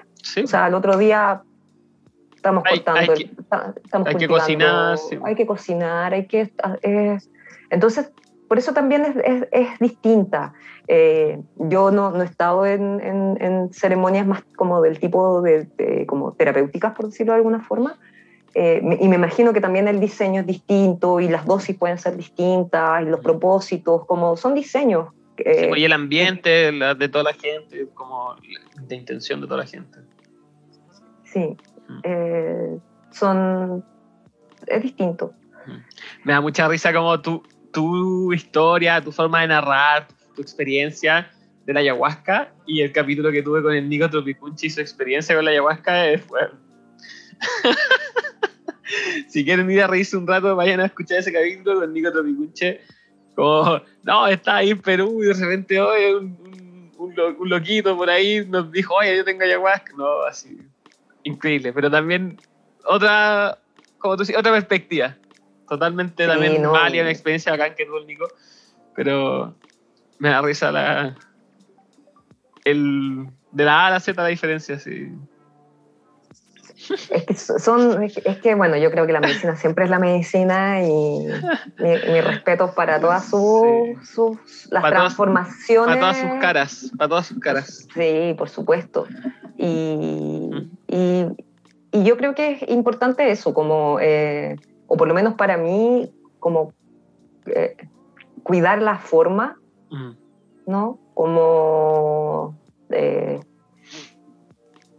creo que es lo, lo elemental, ¿cachai? Como eh, cuidarse uno mismo también, ¿no? Como hmm. eh, no pasarse para otros lados, no... Eh, o sea, es que también en un espacio así no te podís pasar, ¿cachai? No, no, no, no, no da lugar para eso, ¿cachai? Para pasarte, para creerte nada, porque no sabéis nada verdaderamente, ¿cachai? No estáis cachando nada. Como, No, tantas convicciones que en verdad se, se esfuman, se van y, y, que claro, son, hoy día para mí es, una tremenda experiencia y claro, imagínate, veníamos bajando de eso a llegar a esto, que es una realidad completamente distinta, otra. Eh. Mm. Sí, ¿qué onda ese cambio, ese aterrizaje? Mira, ¿sabes qué me pasa? Que es heavy, como eh, yo de repente he compartido algunas cosas en, en, el, en el, Instagram y todo, eh, sobre todo del viaje principalmente. Eh, creo que de hecho es como primera vez que hablo abiertamente de este tema, así como, y también porque se, se da como la, la, confianza para hacerlo. pero me pasa que cuando yo reviso imágenes en el computador, eh, me, me, ha costado mucho, me cuesta mm. mucho. Es como no entiendo en qué momento el plano dimensional cambió y lo que estaba en la pantalla, que era Chile, en un otro momento sal, salté acá y ahora eso donde yo estaba y donde yo lo tocaba y lo olía está ahí y no, me da mucha pena. me da mucha pena. O sea, yo, como nostalgia ya, así como. o sea, el otro día nos acordamos de una canción que era una cumbia terrible y me puse a llorar. Me puse a llorar, el cuerpo me, me, me- vibró entero y me puse a llorar y decía, no puedo creer que esté llorando con esta canción que es tan mala.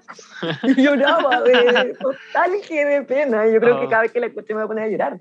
Que imagínate salir de ahí donde estás durmiendo y levantarte y está ahí en la selva, ¿cachai? Mm. Mm, Intenso. Que. Sí, y estáis sin ningún ruido, sin, o sea, ruido del, del que encontráis acá, ¿no? Y el ruido que es como del cable, el- como el, el cableado, la electricidad, la- las ondas que hay. Es mm, súper loco como eso. Yo antes, no es que no lo distinguiera, pero Lo acá fue como, oh, ah. Sí. Ahí yo, la primera vez que me di cuenta de esas vibraciones de la electricidad y como. Bueno, de hartas cosas fue cuando salí eh, medicina a la calle Ujú. y como que empecé a notar esa, esos pequeños detalles de estás envuelto en un campo de, de muchas cosas, ¿cachai? Como, Mm. es una maquinaria gigante, la ciudad es una maquinaria gigante que funciona para que toda su, toda su gente se sustente, es como, es como un ser vivo mm, de cemento y electricidad y metal, ¿cachai? Una cosa muy rara. No, terrible. O sea, yo acá donde estoy veo como el- los árboles llenos de cable eléctrico y es como, weón, no. Ah, como que me, me perturban otras cosas. La velocidad, como que hay Sí. días que todo está pasando tan rápido y es como, ay, allá todo pasaba muy lento. ¿Cachai? Y era todo, y había una sincronía, una, una sinfonía, ¿cachai? Como a las cinco y media pasaban los loros de la mañana despertándote, a las cinco y media de la tarde pasaban de vuelta, exacto, ¿cachai? Para avisarle a los trabajadores que había que irse a la casa, ¿cachai? Como a tal hora sonaba eh, tal animal, tal eh, ave, como... eh, es, otro universo en Mm. donde está todo vivo y entender eso, como que está todo vivo y que el pájaro te está mirando y te está mirando de verdad. Mm. ¿cachai? No es como, ah, el pájaro, ah, la paloma. él no, el pájaro te observa y te viene a ver. ¿cachai? Y la planta que está al frente tuyo te- es tu vecina. Como está todo vivo. Allá nos decían de esto, como, eh, como deben, deben cuidar mucho lo que hablan, eh, porque el, eh, el mosquito escucha y luego va a picar a la persona de la, a la, persona de la cual ustedes han hablado. ¿no? Como, además que ellos no tienen paredes, las, las malocas allá no, no tienen paredes, entonces era como vivir en, en público, era una cosa muy extraña también, ¿cachai? Como... Bueno, la, la privacidad, ese es como un concepto moderno. Sí, po. ¿Cachai? Como el. Creo que los primeros que tenían privacidad fueron los reyes, ¿cachai? Que hicieron eh, paredes, como habitaciones. Y creo que ni siquiera tenían puertas. Ese fue, como ese concepto fue cada vez más como tomando presencia. Y junto con la privacidad, la individualidad. Como que antes la Mm. individualidad no existe en la, en la mente humana. Es un concepto que fue- es moderno, ¿cachai? Sí, po. De hecho, la individualidad, de nuevo, la individualidad existía solo en los reyes, ¿cachai? Como ellos eran individuos, los otros eran, no sé, po, el rey de tal lugar y el otro era Grecia, de ahora era Roma, ¿cachai?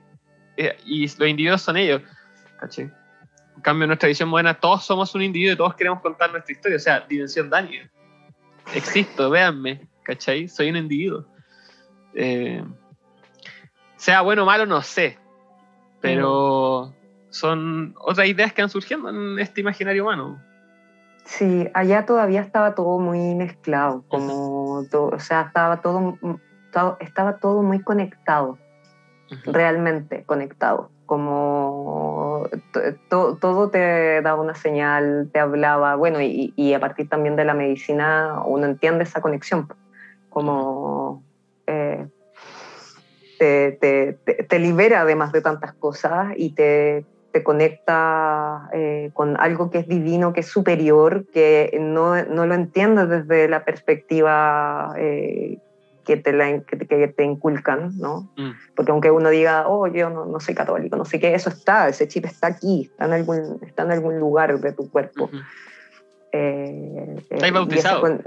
sí, pues, esa conexión con lo divino, eh, entenderlo, reentender lo divino, conocer lo divino, Como, si es que se llega a conocer, en verdad, es como eh, una manera de decirlo.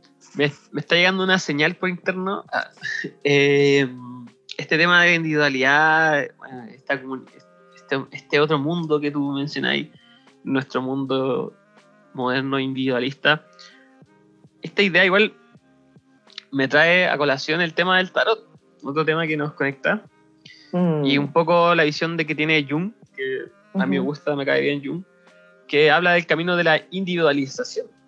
Mm. O sea, él propone que el, hay que individualizarse, como que ese es, el, ese es el camino de desarrollo del ser humano, su individualización, porque, eh, como lo veo yo, que igual esta comunidad es que tiene esta visión colectivista y toda como, como decís, todo conectado, estamos todos conectados alrededor, es como estar en el útero.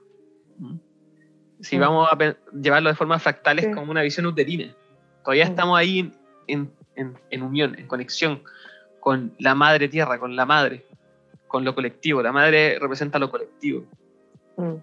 Entonces, si queremos desarrollarnos en, en plenas facultades, eh, igual tenemos que iniciar el viaje del héroe y, dejar ese colectivo, dejar el, pueblo, lo conocido, y ir a enfrentarnos a nosotros mismos, nuestro propio camino, nuestro propio individuo. Mm. Entonces, yo siento que la humanidad está en ese viaje, como que salimos de estas visiones colectivistas y nos estamos yendo a, esta visión individualista eh, para quemarnos en esa visión individualista. Como, inmolarnos, ¿cachai? y, y, después el regreso a casa. Mm. Que desde la visión católica es el, hijo, el viaje del hijo pródigo, o sea, como reniego, reniego de, lo, de la tradición, de lo que me enseñaron, de lo que me dijeron mis padres, eh, de mi pueblo, de, reniego de todo. Lo piso, lo meo todo, me da lo mismo todo. Y cuando ya la cagué bien, bien cagada, digo, chucha, parece que tenían razón, weón. ¿Eh? Cuando me alejé lo suficiente. Sí, cuando me, me, alejé lo suficiente y estaba así bien cagado, no tenía de qué agarrarme, o me acordé de lo que me dijo mi papá. Me acordé de lo que me dijo mi mamá. Eh, me acordé lo que dijeron los pueblos originarios. Puta, tal vez tendríamos que pensar mejor las la weas que hacemos. Entonces ahí vuelve el hijo arrepentido y, y dice, puta, voy a escuchar un poquito mejor a mi, a mi papá, a mi abuelo. ¿Mm? Porque tal vez tiene algo algo importante que decirme, yo en mi, en mi orgullo adolescente, ¿cachai? De que me lo sé todo, porque esa es la visión occidental, eh, no supe escuchar. Mm. Eh, entonces, siento que, que está bien, ¿cachai? está bien este viaje porque es parte del, del proceso humano. tenemos que vivirlo, si no, no al parecer no aprendemos. es lo que, nos tocó a nosotros. Sí, es la historia que nos toca a nosotros. Es la, la partecita que nos tocó escribir. Sí, Como que yo siento un poco que es eso. y que creo que, que, o sea, estamos atravesando eso para devolvernos a la tribu. Sí. Pero ahora, el, eh, como plantearía aquí en Wilber, ah, psicólogo transpersonal, esto es como una espiral, pues, o sea, vamos, vamos para arriba igual. Y este viaje del hijo pródigo lo hemos hecho hartas veces y lo hacemos en nuestra propia vida, lo hacemos socialmente, lo hacemos como familia. Como que, como que la cosa, todos los, como, todos los niveles del ser humano al parecer hacen este, este viaje, esta vuelta, este ir y venir. Y cada vez va mejorando. A lo mejor vamos a entrar a una mente colectiva que es, es distinta. Tal vez una mente colectiva eh, digital o cibernética. Recogiendo también la tradición antigua, a lo mejor lo ecológico, qué sé yo. Me gusta esa visión, como un amigo habla del, del cyber root, como cyber root, como cyber y root, que es, raíz. Como, cyber root. Eh, porque tampoco veo inviable como renunciar al avance tecnológico, al avance moderno, e irnos todos a, a, la selva, o sea, olvídate soy el primero en decirte que no. bueno, allá eh, una de las cosas que generó la pandemia fue precisamente la llegada del Internet mm. a la selva. Y eso generó unos cambios radicales, sobre todo en la infancia.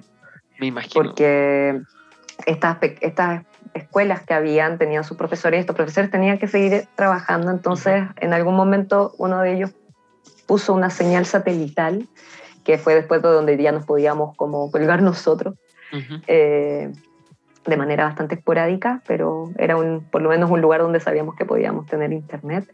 Y llegó el internet y los teléfonos inteligentes y niños que habían crecido en la selva en ese momento se encontraron con videos de YouTube donde podían poner lo que quisieran en este aparato y...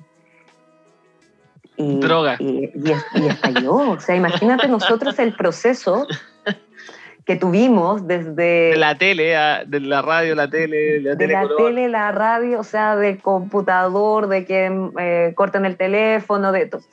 Tuvo un ejercicio de paciencia, digámoslo, para la virtualidad y allá llegó de golpe, de golpe, y, y era tremendo, o sea, había, no sé, 10 niños alrededor de un celular viendo videos una y otra vez porque descargaban cosas.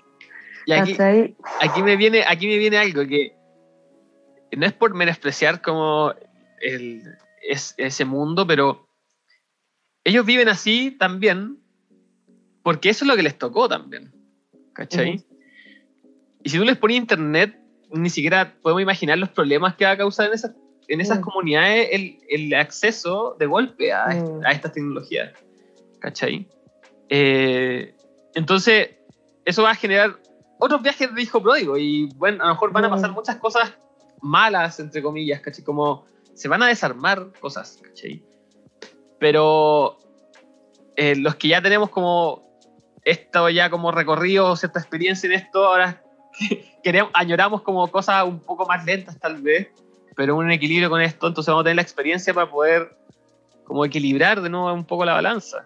Mm. Entonces siento como que... Y aparte ahora, bueno, lo que tú dices, la internet satelital, Elon Musk, el millonario más grande del mundo, va a lanzar su proyecto que se llama Starlink, que es un proyecto de eh, Internet satelital para el mundo. Él les planea dar acceso a Internet a todo el mundo, sobre todo a estas áreas remotas. Mm. ¿Cachai? Entonces ya nadie va a tener desconexión del Internet. Eh, y para mí, bueno, eso es una locura también.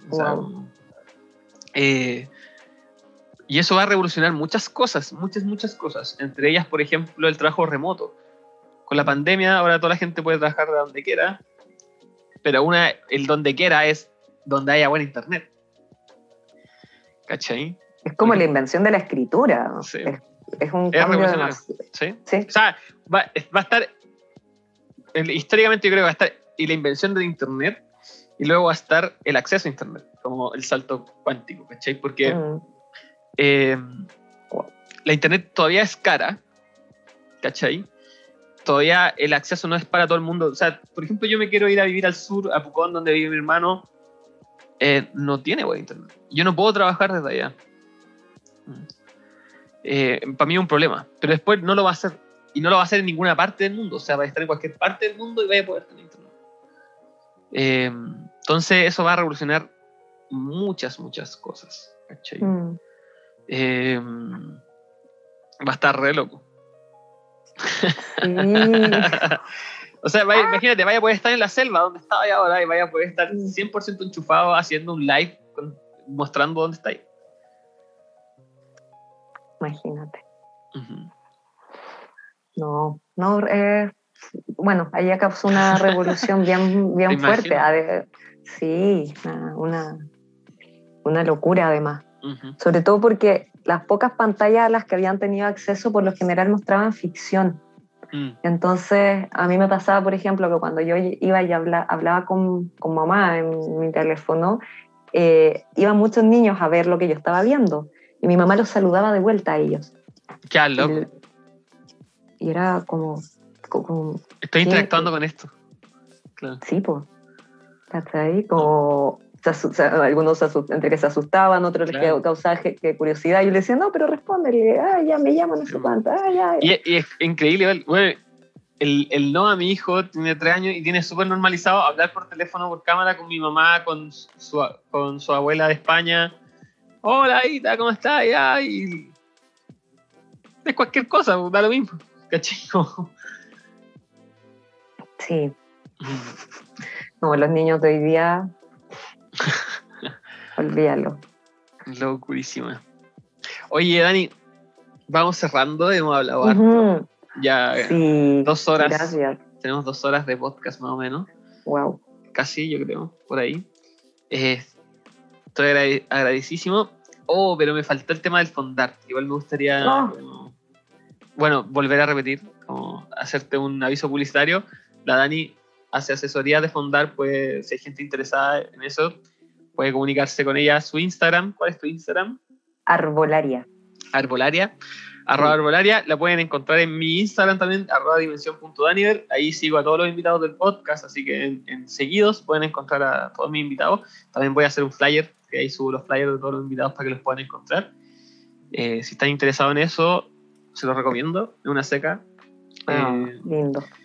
Y lo último, para ir cerrando, Dani, como todo invitado les pregunto una recomendación, algo que quieras recomendar a la mm. gente, sea un libro, una serie, algo que te haya llamado la atención. Pues, ¿qué recomendación? Oh. Mira, algo que a mí me sirvió, eh, el libro que a mí me sostuvo cuando caché que no íbamos a quedar allá eh, y que lo tenía como dentro de mi... Eh, de, mis descargas de por si acaso, ¿no? fue un libro que se llama Cuando todo se derrumba, de, ah. una, de una monja zen que se llama Pema Chodron. Y, uff, que me, me, me, puede parar con eso. Sí, desde, desde la mente que todavía no estaba entendiendo nada de lo que estaba pasando, ese libro llegó así, pero como un tremendo regalo a calma, calma. Sí, eso podría recomendar. Pero, ¿me puedes repetir? Cuando todo se derrumba. ¿De? Pema Chodron. Tema Chodron. Pema. P-E-M-A. Pema. Está, en, está para descargar en PDF.